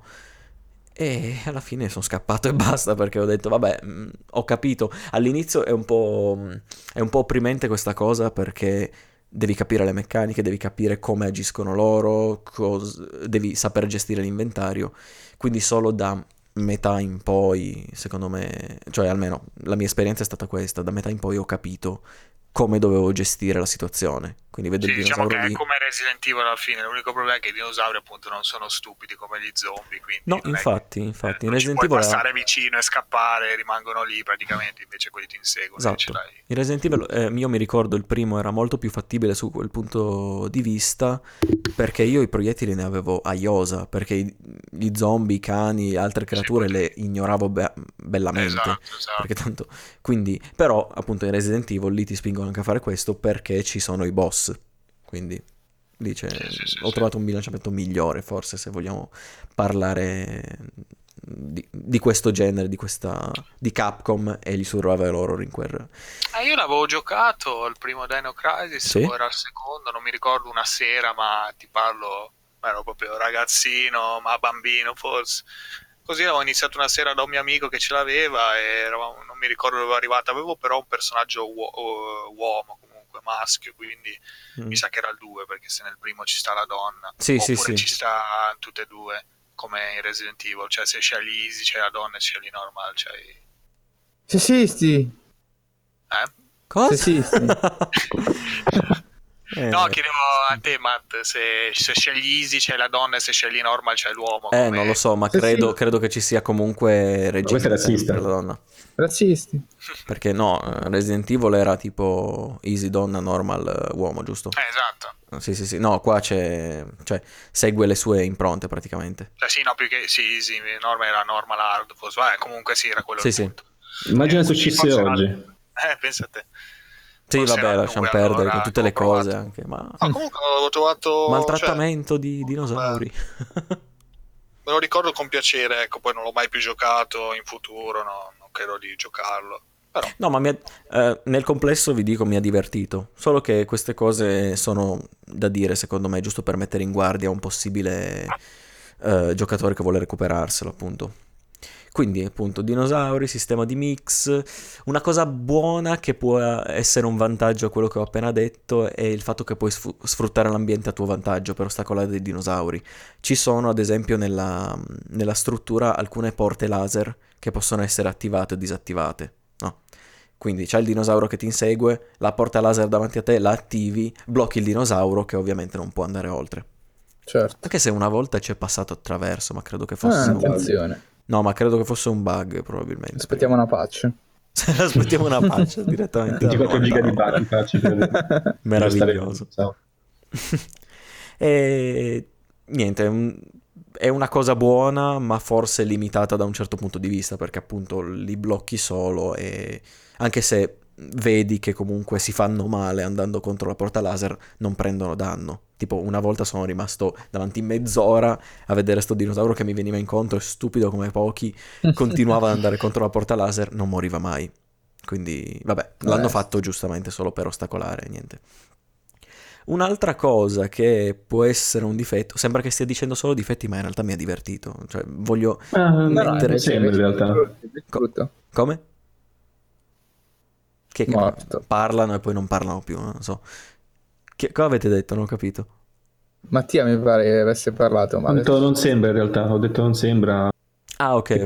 No, in realtà tutto questo che sto dicendo risponde anche alla tua domanda per come è invecchiato, perché queste cose qua secondo me sono le, mm, le caratteristiche per la quale è invecchiato un pochetto male. Cioè sono le cose Eh, che, che verrebbero beh, cambiate sta, oggigiorno opp- oppure no. Cioè sono le cose che non, non mi sono andate tanto a genio, ecco. La mia domanda era più sul fattore paura, perché magari io eh, fa paura ancora oggi. Io mi ricordo da piccolo giocai e, Vabbè, e mi lasciò abbastanza mm, eh, Inquietato. traumatizzato, sì. Vabbè, ma tu ti spaventi per tutto, quindi... No, vabbè, dai. Eh, Eh, te dicevi, la- devi sentire i passi, poi possono spuntare all'improvviso dietro l'angolo, c'è sempre quindi un fattore paura. Sì, diciamo che a volte me, lo sono- me l'aspettavo perché erano delle- degli spauracchi talmente chiamati che dicevi, vabbè, Mm. passo in sto corridoio pieno di finestre, figurati se... Ta! E arrivava, ovviamente. Un, pai- un paio erano un po' più inquietanti, ma comunque non è che ti fanno morire di paura. E una cosa che fanno molto bene appunto è l'audio, come ho già detto prima. Ci sono molte sequenze in cui la OST è assente, come molti dei survival horror fanno. E senti semplicemente i tuoi passi nella struttura, poi magari senti quelli del dinosauro, e quindi ti viene un pochetto di cagozzo. Dici, sto, sto per arrivare contro un dinosauro, questo mi, mi ammazza, mi corre incontro, cosa succede? E quindi, insomma, poi aggressivi Ah, fuori. quindi lo senti che potrebbe essere per dire cioè in un'altra stanza, sopra di te, sotto di te? No, no, no, lo senti quando sei nella stessa stanza. Ah, ok. Assolutamente. No, no, però li puoi sentire dopo anche perché se non sei troppo vicino poi non si sentono i passi. Quindi Sì, sì, sì. questo.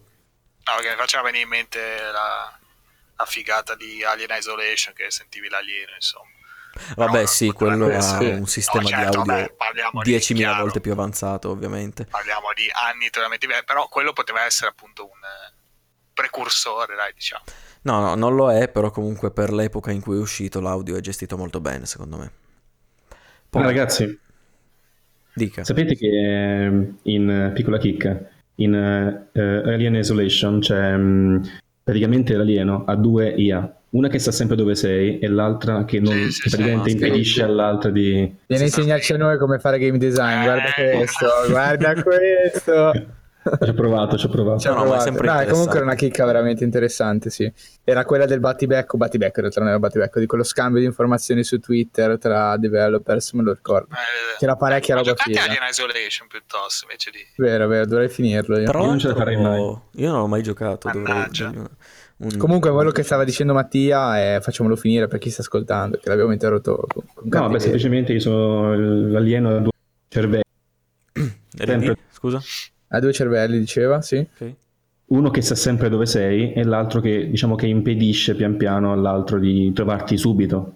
E quindi questo eh, dà quel fattore di paura in più che si avvicina pian piano, poi cambia direzione all'improvviso. E questa è la cosa interessante. Sì, Perché sì, ogni sì. tanto gli dice guarda che è dietro di te. Ah. e poi, poi scappi come, come un pazzo. Esatto.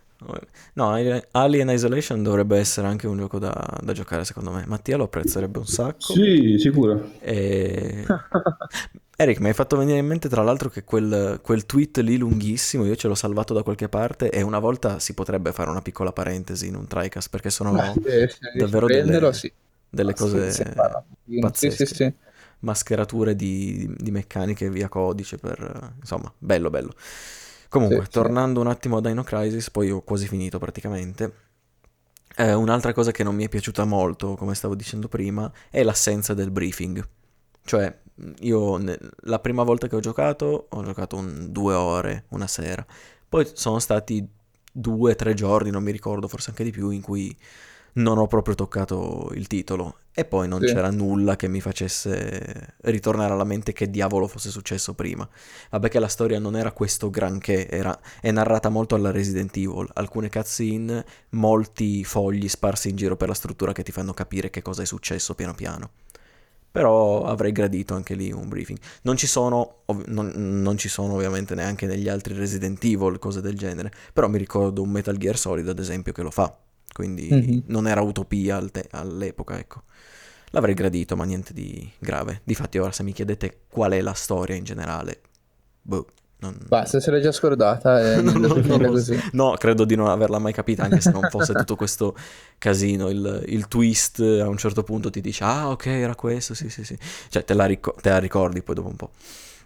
E, e niente, questo, questo Questo era Dino è la Crisis. mia piccola analisi di Dino Crisis.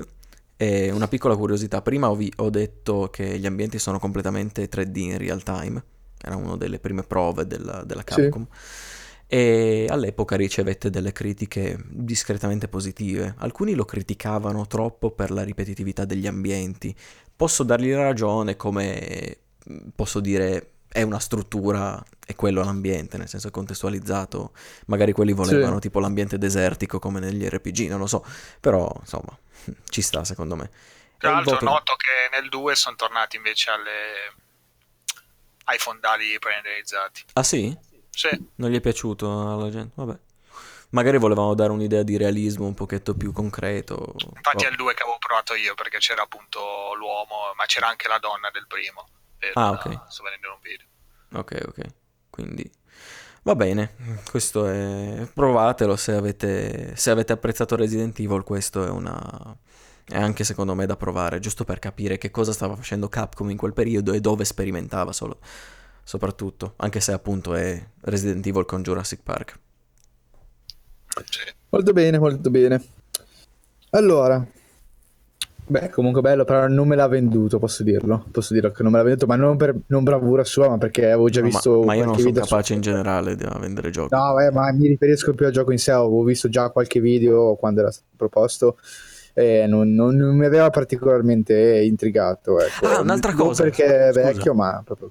Sì, sì, Sì, dica, dica. forse in tutto questo non è invecchiato benissimo, però ci sono, mi sono divertito. Un'altra cosa che mi è venuta in mente rileggendo questa, la scaletta che ho messo a senza di briefing, delle- la storia, eccetera. C'è il doppiaggio, no, in questo gioco, però non c'è possibilità di mettere sottotitoli in alcun modo. A volte io non capivo che cavolo dicevano, quindi... Anche Ma era un doppiaggio da Metal Gear 1 per caso? Come? Era un doppiaggio da Metal Gear Solid? eh, No, no, era in inglese con un doppiaggio anche non proprio eccelso, ovviamente, però essendo in- Beh, certo, in- americano, diciamo, ci credevano un pochetto di più che il colonnello di Metal Gear. Colonnello. colonnello! Molto bene, molto bene. E adesso ci avviamo alla chiusura perché io vi porto un altro indie, tra l'altro, quindi oggi, oggi è pieno di indie, come ho detto, che è Oxenfree che ho giocato il mese scorso con eh, grande piacere. Più o meno, nel senso che poi ha qualche difettuccio, ne parliamo più nel, nel dettaglio adesso. Sentiamo. Allora, Oxenfree Night School Studio è uscito 15 gennaio su PC Xbox, poi è uscito successivamente verso la fine del 2016 eh, Linux e PS4, dopodiché ancora nel 2017 è stato portato su mobile, Android e iOS e poi anche su Switch, quindi praticamente è ovunque Madonna, cioè, e nessuno ha scuse per, per nessun motivo. Tra l'altro mi pare sia stato anche regalato eh, su, su GOG. E anche su Origin, sempre con Access, ragazzi. Anche su Twitch, Ricordatevi. Senti le mazzette che prende, incredibile. Poi, poi non ci dà un cazzo, eh. cioè, anche su Twitch Prime. anche su Ouya. No, scherzo. Ah, poi saranno presenti in qualche Humble Bundle sicuro. Eh, Sì, vabbè, sì. sì. Sicuro. 6.000 volte. Presente un po' ovunque, allora di cosa parliamo? Parliamo di un'avventura grafica piuttosto breve, cioè dura dalle 4 alle 5 ore, nulla di particolarmente longevo.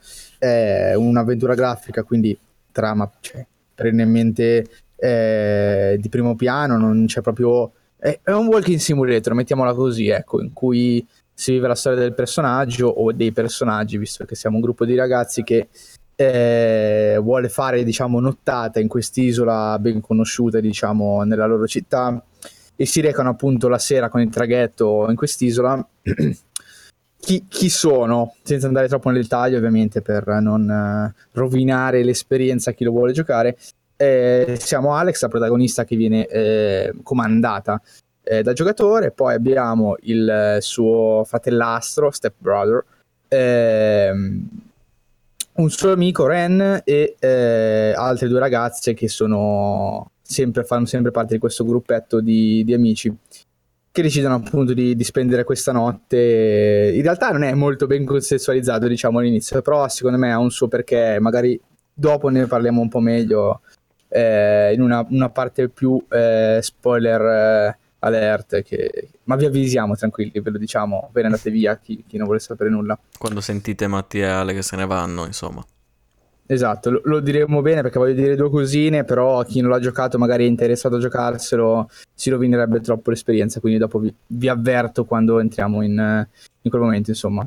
Dicevo velocemente, Walking Simulator ehm, ha qualche piccolo, diciamo, ehm, come posso dire, eh, idea, diciamo, di, di game design, eh, tra cui usare è una radio che possiede la protagonista e, e, eh, mettersi su alcune frequenze per ascoltare eh, alcuni brani oppure alcuni pezzi di approfondimento storico all'interno del, del gioco. Eh, ma soprattutto l'idea a cuore diciamo, del, del, gioco e della narrazione è quella delle risposte multiple a tempo.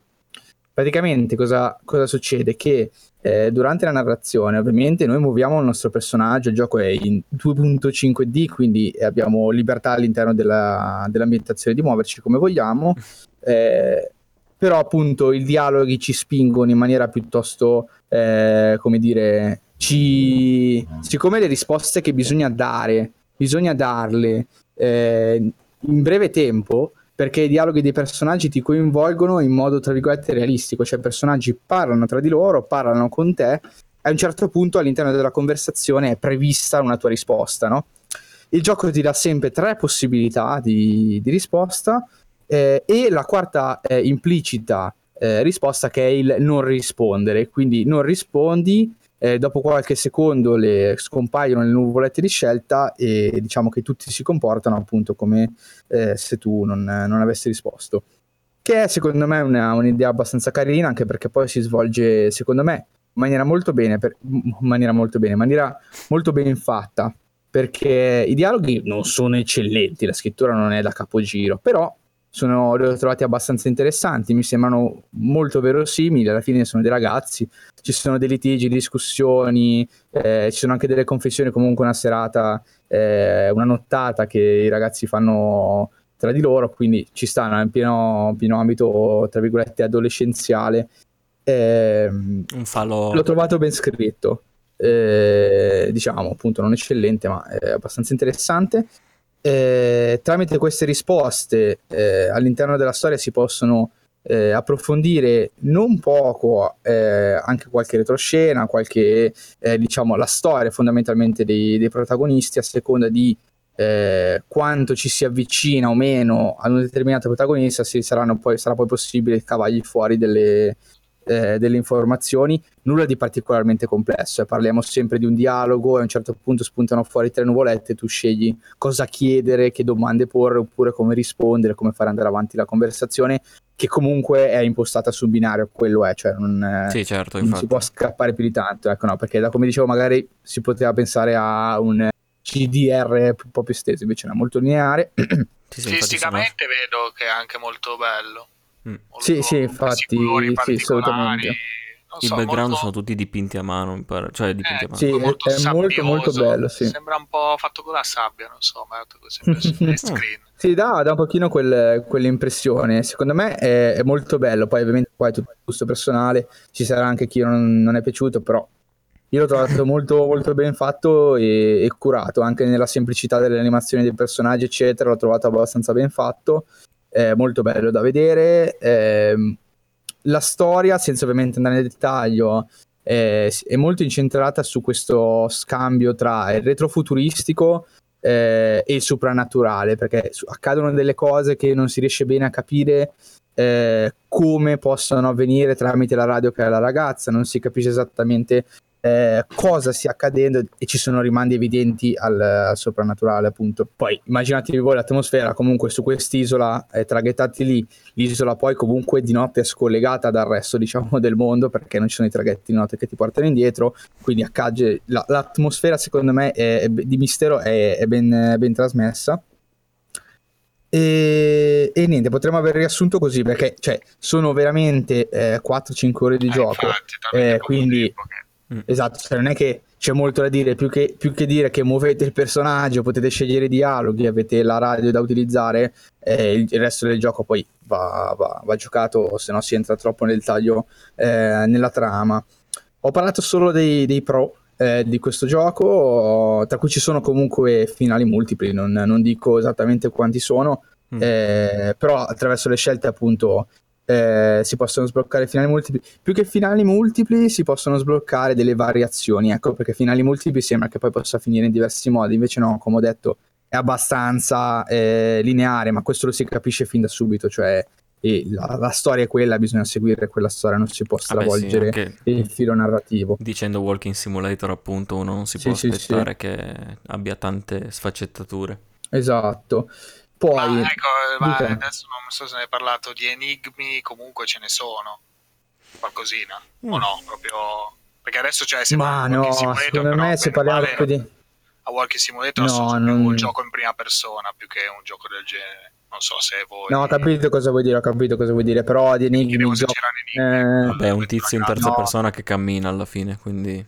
Esattamente, cioè, non, non c'è, cioè, il- non c'è nessun ostacolo posto da Ah, ok, ok. eh, qualche azione, diciamo, che richiede pensiero, mettiamola così. Sì, Esatto. perché pensavo Eh. anche a un semplicissimo per dire gioco Telltale che non ti dà praticamente enigmi che ci devi stare a sbattere la testa per mezz'ora. Eh, ti dà però delle cose da fare, ecco, non solo parlare. Mm, No, guarda, ti direi che sì, c'è qualcosina da fare, cioè in- si può, ci sono dei momenti in cui si interagisce con il gioco senza muovere il personaggio, quindi facendo altre piccole cose, ma cioè, sono così minimi veramente che cioè, saranno 5 secondi di cosa e assolutamente appunto non richiedono nessun tipo di eh, pensiero o, o risolvimento di puzzle per quanto piccoli Capito. possono essere. È tutta Quindi roba molto storia veloce. vai avanti. Assolutamente sì, sì, sì, sì, assolutamente sì. Capito. Anche perché il gioco cioè, ti incalza abbastanza eh, di frequente perché il tempo che hai per rispondere non è moltissimo. Infatti, io nella- nelle fasi iniziali l'ho- ho, ho fatto un retry più volte, cioè ho riniziato la prima fase perché perdevo, cioè non ci pensavo, stavo lì a pensare a cosa volevo dire e non, non ero ancora entrato nella mentalità di dover rispondere velocemente, che, che già mi dava la non risposta. Ho detto no, no, ma io volevo dire quella cosa lì, no, no. E, Molto- niente, poi dopo ci si abitua e non è, non è un problema, non è che scompaiono subito, però il primo, esatto, però il primo acchitto mi ha, mi ha fatto questo effetto. Ehm, difetti che secondo me sono worth mentioning. Il primo difetto che mi ha dato veramente molto Cos'è che fastidio, worth mentioning, sono, sono degni da menzionare, Vale la sono pena... notabili, vale la pena menziona- essere menzionati. Internazionali siamo, internazionali. No. Siamo E io italiani. devo fare l'internazionale. Dino Crisis. Eh, Dino Esatto. Crisis. Eh, primo difetto che non è, non è inerente alla, alla storia in sé, ma è proprio eh, a, a come tra virgolette è stato programmato. Allora, eh, di fatto le, le varie scene ci si muove eh, a destra, a sinistra e un po' in profondità con 2.5D. A un certo punto l'area esplorata passa in una seconda area, cioè il caricamento di mezzo normalissimo. Qual è secondo me il grande difetto? Il fatto è che eh, il gioco praticamente ha fatto le due cose, i dialoghi eh, e l'atmosfera. Queste sono, eh, praticamente compongono il 95% del, del gioco. Soprattutto i dialoghi, se posso dire. Soprattutto i dialoghi, sì, sì, sì. E, e questo è, è proprio secondo me è- hanno dimenticato di fare questa cosa, nel senso che se tu stai parlando con un determinato personaggio, stai rispondendo a una sua domanda o, o- o gli hai triggerato una risposta e lui comunque quando eh, si fanno delle domande incalzanti, magari il personaggio che, che risponde, cioè risponde per un po', non, sono dialoghi cortissimi, non ci mette neanche mezz'ora, non sono le cutscene di Metal Gear, però magari due minuti parla, ecco. E, quando si sta parlando e tu cambi ehm, scenario, cioè passi in un'altra zona, resetta completamente tutto. Cioè lui smette di parlare, tu non prendi la fine del dialogo e quando sei dall'altra parte hai perso il dialogo, cioè come se stato, fo- fosse stato completato. Eh. Quindi perdi proprio il, il dialogo, cioè perdi l'informazione, non, non c'è poi più alcun modo, a meno che non ricarichi il salvataggio, eh, di scoprire eh, come andava a finire quello che Eh, ci sì, stava raccontando. Ecco, questo. Sì. esatto, essendo il dialogo eh, importante all'interno del gioco, secondo me è un difetto abbastanza, tra virgolette, grave, no? non, non uccide il, il gioco, però insomma si poteva fare qualcosina di meglio, Sì, esatto. anche perché una volta che scopri sta cosa ti, ti si creano il, il fatto per cui arrivi diciamo al limite di un'area, quindi arrivi nel momento in cui devi passare alla prossima quello ti sta parlando e si sa mai che tu devi sbloccare altri dialoghi, allora stai fermo, lo fai parlare fino alla fine, vedi se non ci sono altre risposte e poi Esatto. ti, ti- ti sposti. Eh, Il salvataggio è manuale? Cosa? Scusa, non ho sentito. Il Scusa. salvataggio è manuale, nel senso puoi facilmente ricaricare. Ogni volta, ricaricare. ogni volta che cambi area, lui salva in automatico. Ok. Mm. Mhm. Eh, che è un po', un po' fastidioso secondo me anche lì perché cioè, come cambi area e, e basta, hai, hai- hai salvato. Quindi se poi vuoi fare un retry ma hai cambiato hai appena cambiato area è, è finito. Basta. Cioè, Mm. sì, che il retry è vero, non è comunque, non dovrebbe essere compreso all'interno del game design. gioco, anzi non, non dovrebbe, non lo è. Però insomma, in questo caso secondo me dare anche un'opzione di salvataggio libero non, non Sì, avrebbe non è male assolutamente. Anche perché comunque il dialogo, come hai detto tu, è al centro del gioco, ma Sì, sì. non so loro come l'hanno pun- il team proprio come ha puntato su di questo, perché è una cosa piuttosto grave a livello programmativo. Anche perché Sì, sì. loro puntano molto su questo sistema di dialoghi, ma sono comunque dei dialoghi che sono fini a se stessi. Quindi è lì Sì, c'è questa vero. contrapposizione strana, no? Anche qua, molto strana. Beh, i dialoghi non sono proprio fine a se stessi, però. No, Poi però ne comunque alcuni se te ne perdi proprio non ne senti la mancanza Ah, no, no, viscerale. sì, sì, no, è vero, non è che sì, sì, sì, sì. Eh, diciamo che i dialoghi aiutano molto a caratterizzare i personaggi Esatto. eh, più che all'avanzamento della, della storia in sé, perché Vabbè, poi ci sono i dialoghi tra virgolette. Cioè, non è che Sì, si sì. può parlare solo della storia del gioco, non, è- non sarebbe neanche realistico. Sì, esatto. Sì, sì, no, infatti, infatti. Gli approfondimenti dei personaggi, secondo me, anche i vari dialoghi sono fatti bene, anche quando battibeccano tra di loro, sono abbastanza naturali. Poi magari alcune cose sono un po' scontate, non dici ok, allora adesso si mettono a litigare e poi lo fanno, ok. Però sono, sono costruiti abbastanza bene in maniera, secondo me, verosimili. Sì, sì, Arriviamo al secondo difetto. Sì, sì. Arriviamo al secondo difetto che secondo me si collega al fatto del- dei dialoghi, eh, che è il motivo per cui io non lo rigiocherò. Perché, ok, che è un walking simulator, ok, che è un'avventura grafica, però i personaggi hanno questa lentezza nel movimento incredibile all'interno della mappa. Oh non c'è un Dio, tasto sì. per correre, eh, non, non c'è alcun modo per velocizzare il tuo personaggio. Quindi c'è. E all'interno della, della storia, proprio punti diciamo fermi della trama, ti portano a doverti muovere all'interno di questa isola eh, avanti e indietro per, di- per diverse locazioni. e il fatto che i personaggi siano così lenti, cioè, ti crea veramente. Io alla fine ho fatto un po' fatica. La storia mi è piaciuta, come è narrata, i dialoghi, l'ho già detto, sono fatti bene. Però alla fine lo sentivo così.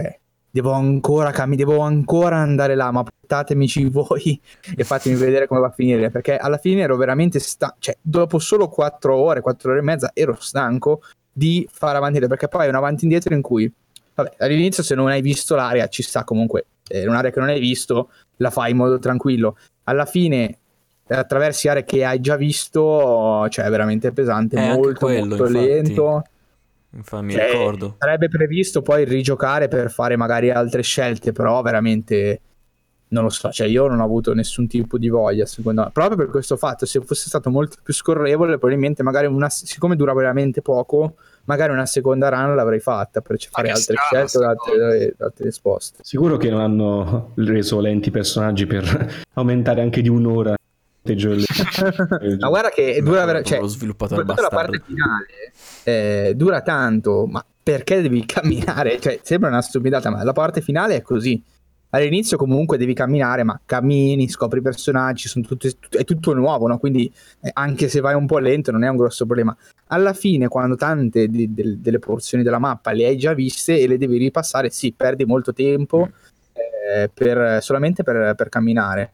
Se poi non capisci cosa devi fare, a me è capitato una volta, non, Ah, non capiterà quasi mai, eh. ma se non capisci cosa devi fare, fai avanti e entro nella mappa alla fine. Il gioco in sé è molto facile, eh, non c'è nessun tipo di enigma, io non avevo visto, potevo proseguire, eh, pensavo di non poterlo fare e non sono andato a vedere se potevo farlo.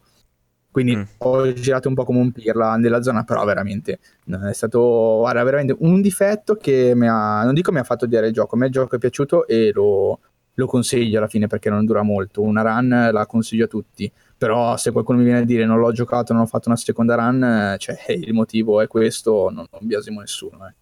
perché è veramente pesantuccio da Nemmeno questo da, punto di vista. nemmeno da me, cioè se posso intervenire un attimo, io l'ho Sì, sì, giocato sì. boh, un anno e mezzo fa, qualcosa del genere. E vabbè che io probabilmente lo condanno molto di più perché non lo consiglierei. Non sono molto avvezzo magari al genere, mh, per un motivo o per un altro. Anche perché eh, era incentrato molto sui dialoghi questo. E neanche i dialoghi dopo un po' mi hanno... Cioè, a un certo punto dicevo, ti prego stai zitto, non dirmi nulla, basta, voglio continuare, finisco ste cose, la radio, quello che è. Però appunto dalla lentezza, dal eh, alcune ripetitività molto tediose, gli ambienti non erano niente di che, dopo un po' mi sono veramente rotto e appunto nemmeno io Vabbè, ma ci può stare, io lo, lo capisco. per me i dialoghi non sono stati noiosi neanche verso la fine. Per me personalmente, la Sì, parte sì. di movimento assolutamente sì, direi al limite del tollerabile, veramente se, se fosse durato altre due ore così sarebbe stato veramente impegnativo eh, andare, andare avanti alla fine. Eh certo. Quindi diciamo un indie puro, cioè nel senso tutti questi indie che fanno capolavori e abbiamo qui un indie che da prova che sono alla fine persone non sono non- diciamo sviluppatori affermati ma fanno anche errori un po' grossolani. Sì cagate anche. Cioè perché Sì, sì, sì, non sono neanche contestualizzati i movimenti sembra che ne so c'è un testo di, di fretta un- comunque camminano lentissimi eh, i personaggi per dire esistono Sì, questi eh, io questa cosa E ripeto, tagliano pure i dialoghi, pensa. Eh, questa cosa di tagliare, allora, che i personaggi siano lenti alla fine può essere una cosa un po' personale, se uno, dire no, uno può venire e dirmi no, guarda, secondo me non, non è così, me lo sono goduto lo stesso, posso dargli ragione, ma il fatto del tagliare dialoghi è proprio un, un errore obiettivo che, che hanno messo lì, non hanno avuto voglia o tempo, non lo so, di, di riparare. Perché è abbastanza evidente, insomma, cioè stai parlando con la persona, c'è il caricamento di mezzo, arrivi dall'altra parte, cioè questo sta zitto, cioè è evidente secondo me il- la mancanza, ecco. Sarebbe stato bello in quel caso mettere un dialogo, cioè una delle scelte di dialogo del tipo scusa, stavi dicendo? Qualcosa del genere, così riprendeva. Eh, il sarebbe stato, quattro. sarebbe stato molto buono, sì, sì, sì. Perché mi pare che ci sia anche la meccanica di di quando interrompi uno mentre parla e lui poi Sì, dice sì, comunque esatto, ecco, dicevo. hai ragione, però mi hai- mi hai- Non, ho, non ho- non ho detto questa cosa, questa particolarità delle risposte multiple a tempo, è che eh, non è che ti fanno la domanda e tu hai un tempo per rispondere, non sempre è così, loro discutono e a un certo punto tu puoi magari dire la tua, e a seconda di quando dici la tua, interrompi il discorso dell'altro. Questa secondo me è stata una delle parti un po' più interessanti, anche se non accade moltissime volte effettivamente. Sì, Però esatto. puoi anche interrompere il discorso dell'altro quando vuoi, tra virgolette, nella tua finestra in cui puoi scegliere, puoi decidere qua- in quale momento rispondere e rispondi istantaneamente. Eh, e quindi poi interrompi in quel momento preciso che volevi il discorso poi sostanzialmente. quello riprende oppure finisce lì Dipende, come ha detto Marte, dipende dal momento. A volte io ho visto che proprio non, non lo riprendeva, nel senso che ho dato una risposta secca, magari eh, infastidita, se ne stava zitto l'altro, eh, cose di questo tipo sostanzialmente. Eh, sì, poi diciamo che ad- alla prima run magari eh, si, si percepisce magari una libertà che in realtà poi non c'è, perché magari te lo rigiochi un'altra volta e scopri anche che eh, eh, rispondendo due secondi dopo oppure dando un'altra risposta, la, la risposta ulteriore non sarebbe cambiata. Ecco. Però la prima run dà un po' questa impressione in cui puoi rispondere come vuoi eh, nel momento che vuoi. Ecco. Poi non so le effettive diramazioni all'interno eh, dei dialoghi, provare a dare altre risposte o le stesse risposte in momenti diversi, vedere se cambia qualcosa. Non credo cambi eccessivamente, però è stato, stato abbastanza carino. Ecco. capito? E allora, come avevo annunciato morire prima, qua, Mattia, vi, vi caccio. Allora, parte secondo me un 2-3 minuti eh, di eh, spoiler, eh, di cui ne parlerò praticamente solo con Matt che l'ha già giocato. eh, e anche voi che state ascoltando il podcast, se siete interessati a giocarvi Oxenfree, ve ne potete andare. Eh, potete rimanere, secondo me, se l'avete già giocato, ma eh, no, se l'avete già giocato potete rimanere senza, senza nessun problema. E, e poi comunque ri- vi salutiamo alla fine tutti quanti, li facciamo rientrare anche Ale. Sì, sì, tanto poi nel- nella descrizione sotto il podcast c'è scritto finale dopo spoiler, quindi Sì, ci sì. sarà il, timer in cui potete rientrare. Allora, cosa volevo dirvi? Voi che siete rimasti perché non avete paura di spoiler, non siete interessati al gioco, quindi ve lo sentite tutto, non avevate voglia di levarvi la cuffia, oppure che voi chi- che l'avete già giocato volete sentire il mio parere su quello che sono, secondo me, la diramazione dei vari finali, perché se uno vuole giudicare il gioco, eh, boh, possiamo dire che un buon 30% sia lì dentro, eh, nell'idea in- con cui è stato costruito il finale e i vari finali. Eh, breve premessa come si gestiscono i vari finali. Semplicemente tra i vari personaggi ci sono dei rapporti che si possono o non si possono instaurare oppure si possono rompere eh, durante la, la vicenda. Eh, e quindi alla fine avrete il resoconto un po' alla Catherine con, con le percentuali eh, di quello che avete fatto, delle amicizie che avete instaurato, delle amicizie che invece magari avete rotto eh, o delle coppie che si sono formate visto che sono ragazzi e ragazze. Mm. Ma soprattutto, e qua veramente se non avete giocato il gioco e volete giocarlo dovete uscire perché sta per fare spoiler giganteschi. Eh, la storia ruota intorno alla morte del fratello del, eh, della protagonista, che è morto in un incidente che non riguarda la linea temporale in cui stiamo giocando sostanzialmente, ma è avvenuto prima.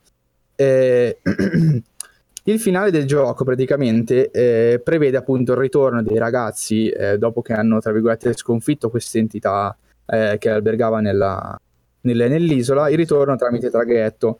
Eh, tutti si fanno una foto, e questa foto poi diventa lo sfondo eh, del, diciamo, del finale, eh, in cui poi Alex spiega cosa succede dopo, cosa succederà poi nel futuro, dopo che è finita la, l'avventura, eh, e farà reso conto con le varie percentuali dei giocatori cosa hanno fatto. Ad un certo punto il, il finale prevede eh, un certo tremolio di schermo eh, a mo' di interferenza radiofonica, eh, le radio sono il fulcro del, il mezzo tramite cui appunto si interagisce con, con queste entità e eh, sostanzialmente riparte il dialogo di inizio gioco facendo intendere al giocatore che in realtà è reiniziato il loop. Cioè sostanzialmente loro sono usciti da, eh, dall'isola, ma in realtà eh, il loop temporale li ha riraccolti e eh, sostanzialmente loro stanno rientrando, sono tornati all'inizio della serata e stanno rientrando eh, nel, nell'isola e così, e così, via fino all'infinito sostanzialmente. Esatto. Eh, che è molto carina come idea, ma secondo me non è neanche la, non è, non è il fatto più, più geniale. Eh, la cosa veramente più bella è che ehm, se si rinizia il gioco eh, si ha la possibilità di eh, mandare un messaggio dal futuro relativo, cioè nel senso tu Alex eh, a, fine, a, fine, nottata puoi mandare un messaggio all'Alex che sta iniziando la serata. Eh, e tramite dialogo che scaturiscono eh, da questo messaggio inviato ad inizio gioco si può decidere almeno il gruppetto può decidere di non andare all'isola di rompere il loop. Oh figo. Quindi, quindi si esce completamente dal loop senza... Esatto, quindi in realtà il finale sarebbe rigiocarselo, rimandare, mm. mandare questo messaggio alla, alla vecchia, alla, alla, Alex della serata prima e poi ricominciare il gioco, non farli proprio partire e, ed è finito il gioco. Ma come lo ricevono cioè, loro il messaggio? Dato che tipo la È un'opzione all'interno del, del, all'interno del gioco e lo riceve su, mi pare, tramite numero telefono. No, senza, mi pare. Ah, ok, non è che deve andare per forza nella caverna come all'inizio. No, no, no, loro sì, Banking, non vanno nemmeno più nell'isola. No, no, proprio loro, esatto, cioè loro poi decidono, grazie a questo messaggio, di non, eh, di non partire proprio. Ok. Eh, e quindi appunto cioè, non, non, non, inizia neanche l'avventura e il loop si, si rompe sostanzialmente.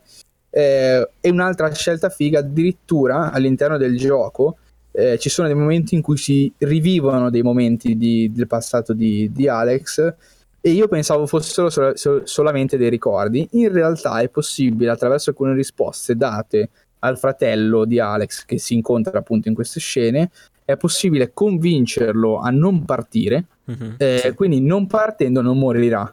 E quindi alla fine quella, della run in cui eh, appunto eh, hai salvato il fratello, il fratello in realtà farà parte diciamo del futuro e, e, e niente farà parte del futuro. I genitori di Alex avevano divorziato per la morte del fratello e quindi quello che era diciamo il fratellastro diventa solamente un amico quindi secondo me c'è una buona gestione poi di quelle che sono le conseguenze è tutto molto verosimile mm. ma l'idea appunto secondo me e nella foto c'è anche lui esatto mm. nella foto finale sì. eh, secondo me eh, eh, volevo parlarne proprio perché eh, secondo me questa è la, la vera bellissima idea del, del gioco che me l'ha fatto me l'ha fatto piacere da una parte il fatto che tu possa rompere il loop rigiocandolo, cosa che comunque non, non avrei fatto per, per, il difetto che ho parlato prima, di cui ho parlato prima.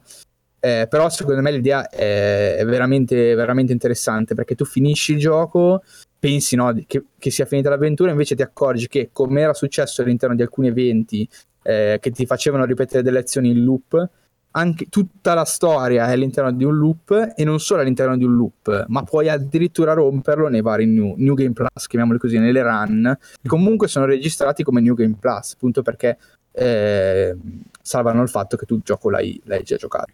Giustamente. Eh, ma questa era in effetti una delle cose che un po' salva in caso ti volessi rifare una run.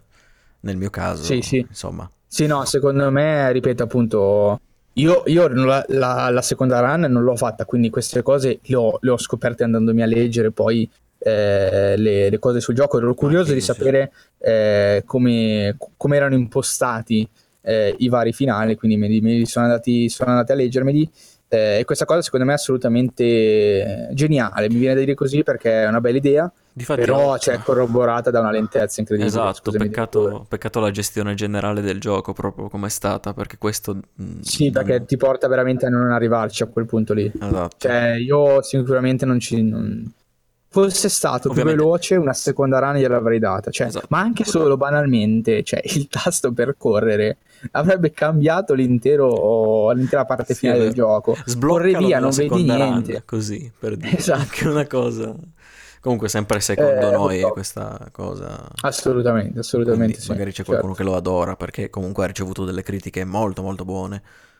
Sì, sì, no, ma io ripeto, io continuo a consigliarlo appunto, senza problemi. Tediatevi anche voi una run. Sì, fatelo, fatelo, che tanto dura poco. Al massimo vi scoglionate un pochino nell'ultima oretta, ma vabbè, ne, va- ne vale comunque la pena, eh? basta se si arriva alla fine, eh, ne vale la pena. Eh. Esatto. E adesso è tornato anche Ale e abbiamo fatto questo piccolo stacchetto e ora possiamo salutarvi tutti insieme, giusto? Esatto. Speriamo che vi sia piaciuta la puntata. Ma sì, dai. Questa festa degli indie. Aiuto. Un saluto speciale però. Un saluto speciale però, lo, lo, lo, faccio io, ok, lo faccio io. Ho deciso che lo faccio io. Vabbè. Saluto speciale alla prima ascoltatrice di TriCast, eh, la ragazza di Mattia, Irene. Voleva un saluto e lo facciamo con tutto il nostro affetto. Ciao, eh... ciao Irene, ciao Irene. Ciao. Vieni a trovare, vieni a trovare che... Vienici a trovare, una volta. siamo qui ospite una volta se volete eh, Sirio e Simone vi fottete eh, se, nel caso eh, Beh, comunque mi hai detto che Irene ha già partecipato a puntate di podcast, comunque ha esperienza, mentre Sirio e Simone purtroppo ah. siete dei poveracci. Non, Potrebbe avere più esperienza di noi. Grazie anche per il feedback, tra l'altro, sempre.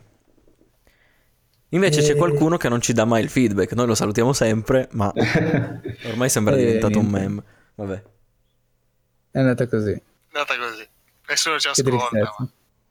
Ascoltateci, mettete like. Poi sì, prima ascoltatrice che almeno sappiamo noi, perché poi magari sì, c'è esatto. un altro. Anzi, se ci sei, fatti sentire almeno. Fatevi sentire. Ovviamente. C'è sempre Ma tutti quanti. Commento Poi, di ripeto, Fate il, com- allora, il commento, io capisco che voi non facciate perché comunque l'app di SoundCloud non è massimo. iTunes, eh, iTunes, solo iTunes. Su iTunes esatto. Conta quello. YouTube se volete, ma vabbè. No, esatto. Però no. magari, ma YouTube veramente c'è cioè, deleterio fare la puntata di, di un'ora qua. Stanno anche su YouTube perché Sì, vabbè, nel senso se avete magari niente. una curiosità, dato che se la, avete l'app, un di bambino, SoundCloud, l'app di SoundCloud è un pochetto più tediosa da utilizzare su YouTube, bene o male, i commenti ci sono sempre, quindi se avete sì, domande sì, anche lì Ma lasciate anche solo un like su, esatto. su SoundCloud, ci, ci, ci, va bene. Un giorno ma 5 stelle su iTunes sono meglio, quindi. Sì, esatto. Invece, se, se volete eh, insultarci, potete farlo tranquillamente. Beh, anche nei commenti, ovviamente, potete farlo quando, dove volete. Ma se ci mandate il vostro tag eh, di Telegram, noi abbiamo un piccolo gruppetto in cui eh, discutiamo con chi ascolta il podcast dei vari argomenti, ma anche non dei vari argomenti, eh, di qualsiasi cosa liberamente. Eh, e niente, se volete aggiungervi, basta che ci mandate il vostro tag. In realtà, dovunque volete, tanto la mail di, la mail di Trencast è visibile su non credo. Discussione in diretta, non lo so. Ci sarà, Però... ci sarà la mail di TriCast disponibile perché ovviamente non è che vi faccio scrivere il tag di Telegram pubblicamente, poi metti che fate, fanno stalking per colpa nostra. esatto, eh, poi tanto se li segnano tutti mail. e vanno a fare stalking in giro. La mettiamo nella descrizione di questo, di questo podcast, esatto. la mail. Vabbè. Ce la mandate privata e vi aggiungiamo su Telegram. Decidete voi se volete insultarci o discutere. Eh, anche gli insulti che fanno ridere, se sono elaborati, sono ben accetti. Esatto. Siamo Questa è la nostra puntata, diciannovesima. Già. E come al solito ci trovate su SoundCloud, iTunes, su YouTube. In realtà abbiamo fatto anche qualche live dimostrante, ma non è arrivato un cazzo nessuno. Non esatto. ce lo aspettassimo. Forse, forse, riprenderà eh... un mini progetto Twitch quando abbiamo tempo, insomma, e voglia. Esatto, volete, esattamente. Ma anche no. siamo anche lì. a lei non piace le live, no, no. Eh, ma anche no. Comunque. E niente, vi salutiamo. Vi ringraziamo per essere arrivati fino a qui. E Ciao a tutti. Ciao, Ciao a tutti. Ciao ragazzi, iscrivetevi a EA Access Origin, mi raccomando. Lasciate un like. Sedatelo, sedatelo. Lasciate, lasciate like. eh, comunque smettiamo anche poi qua. Solo querele. Esatto. Ciao a tutti. Ciao ciao. Ciao.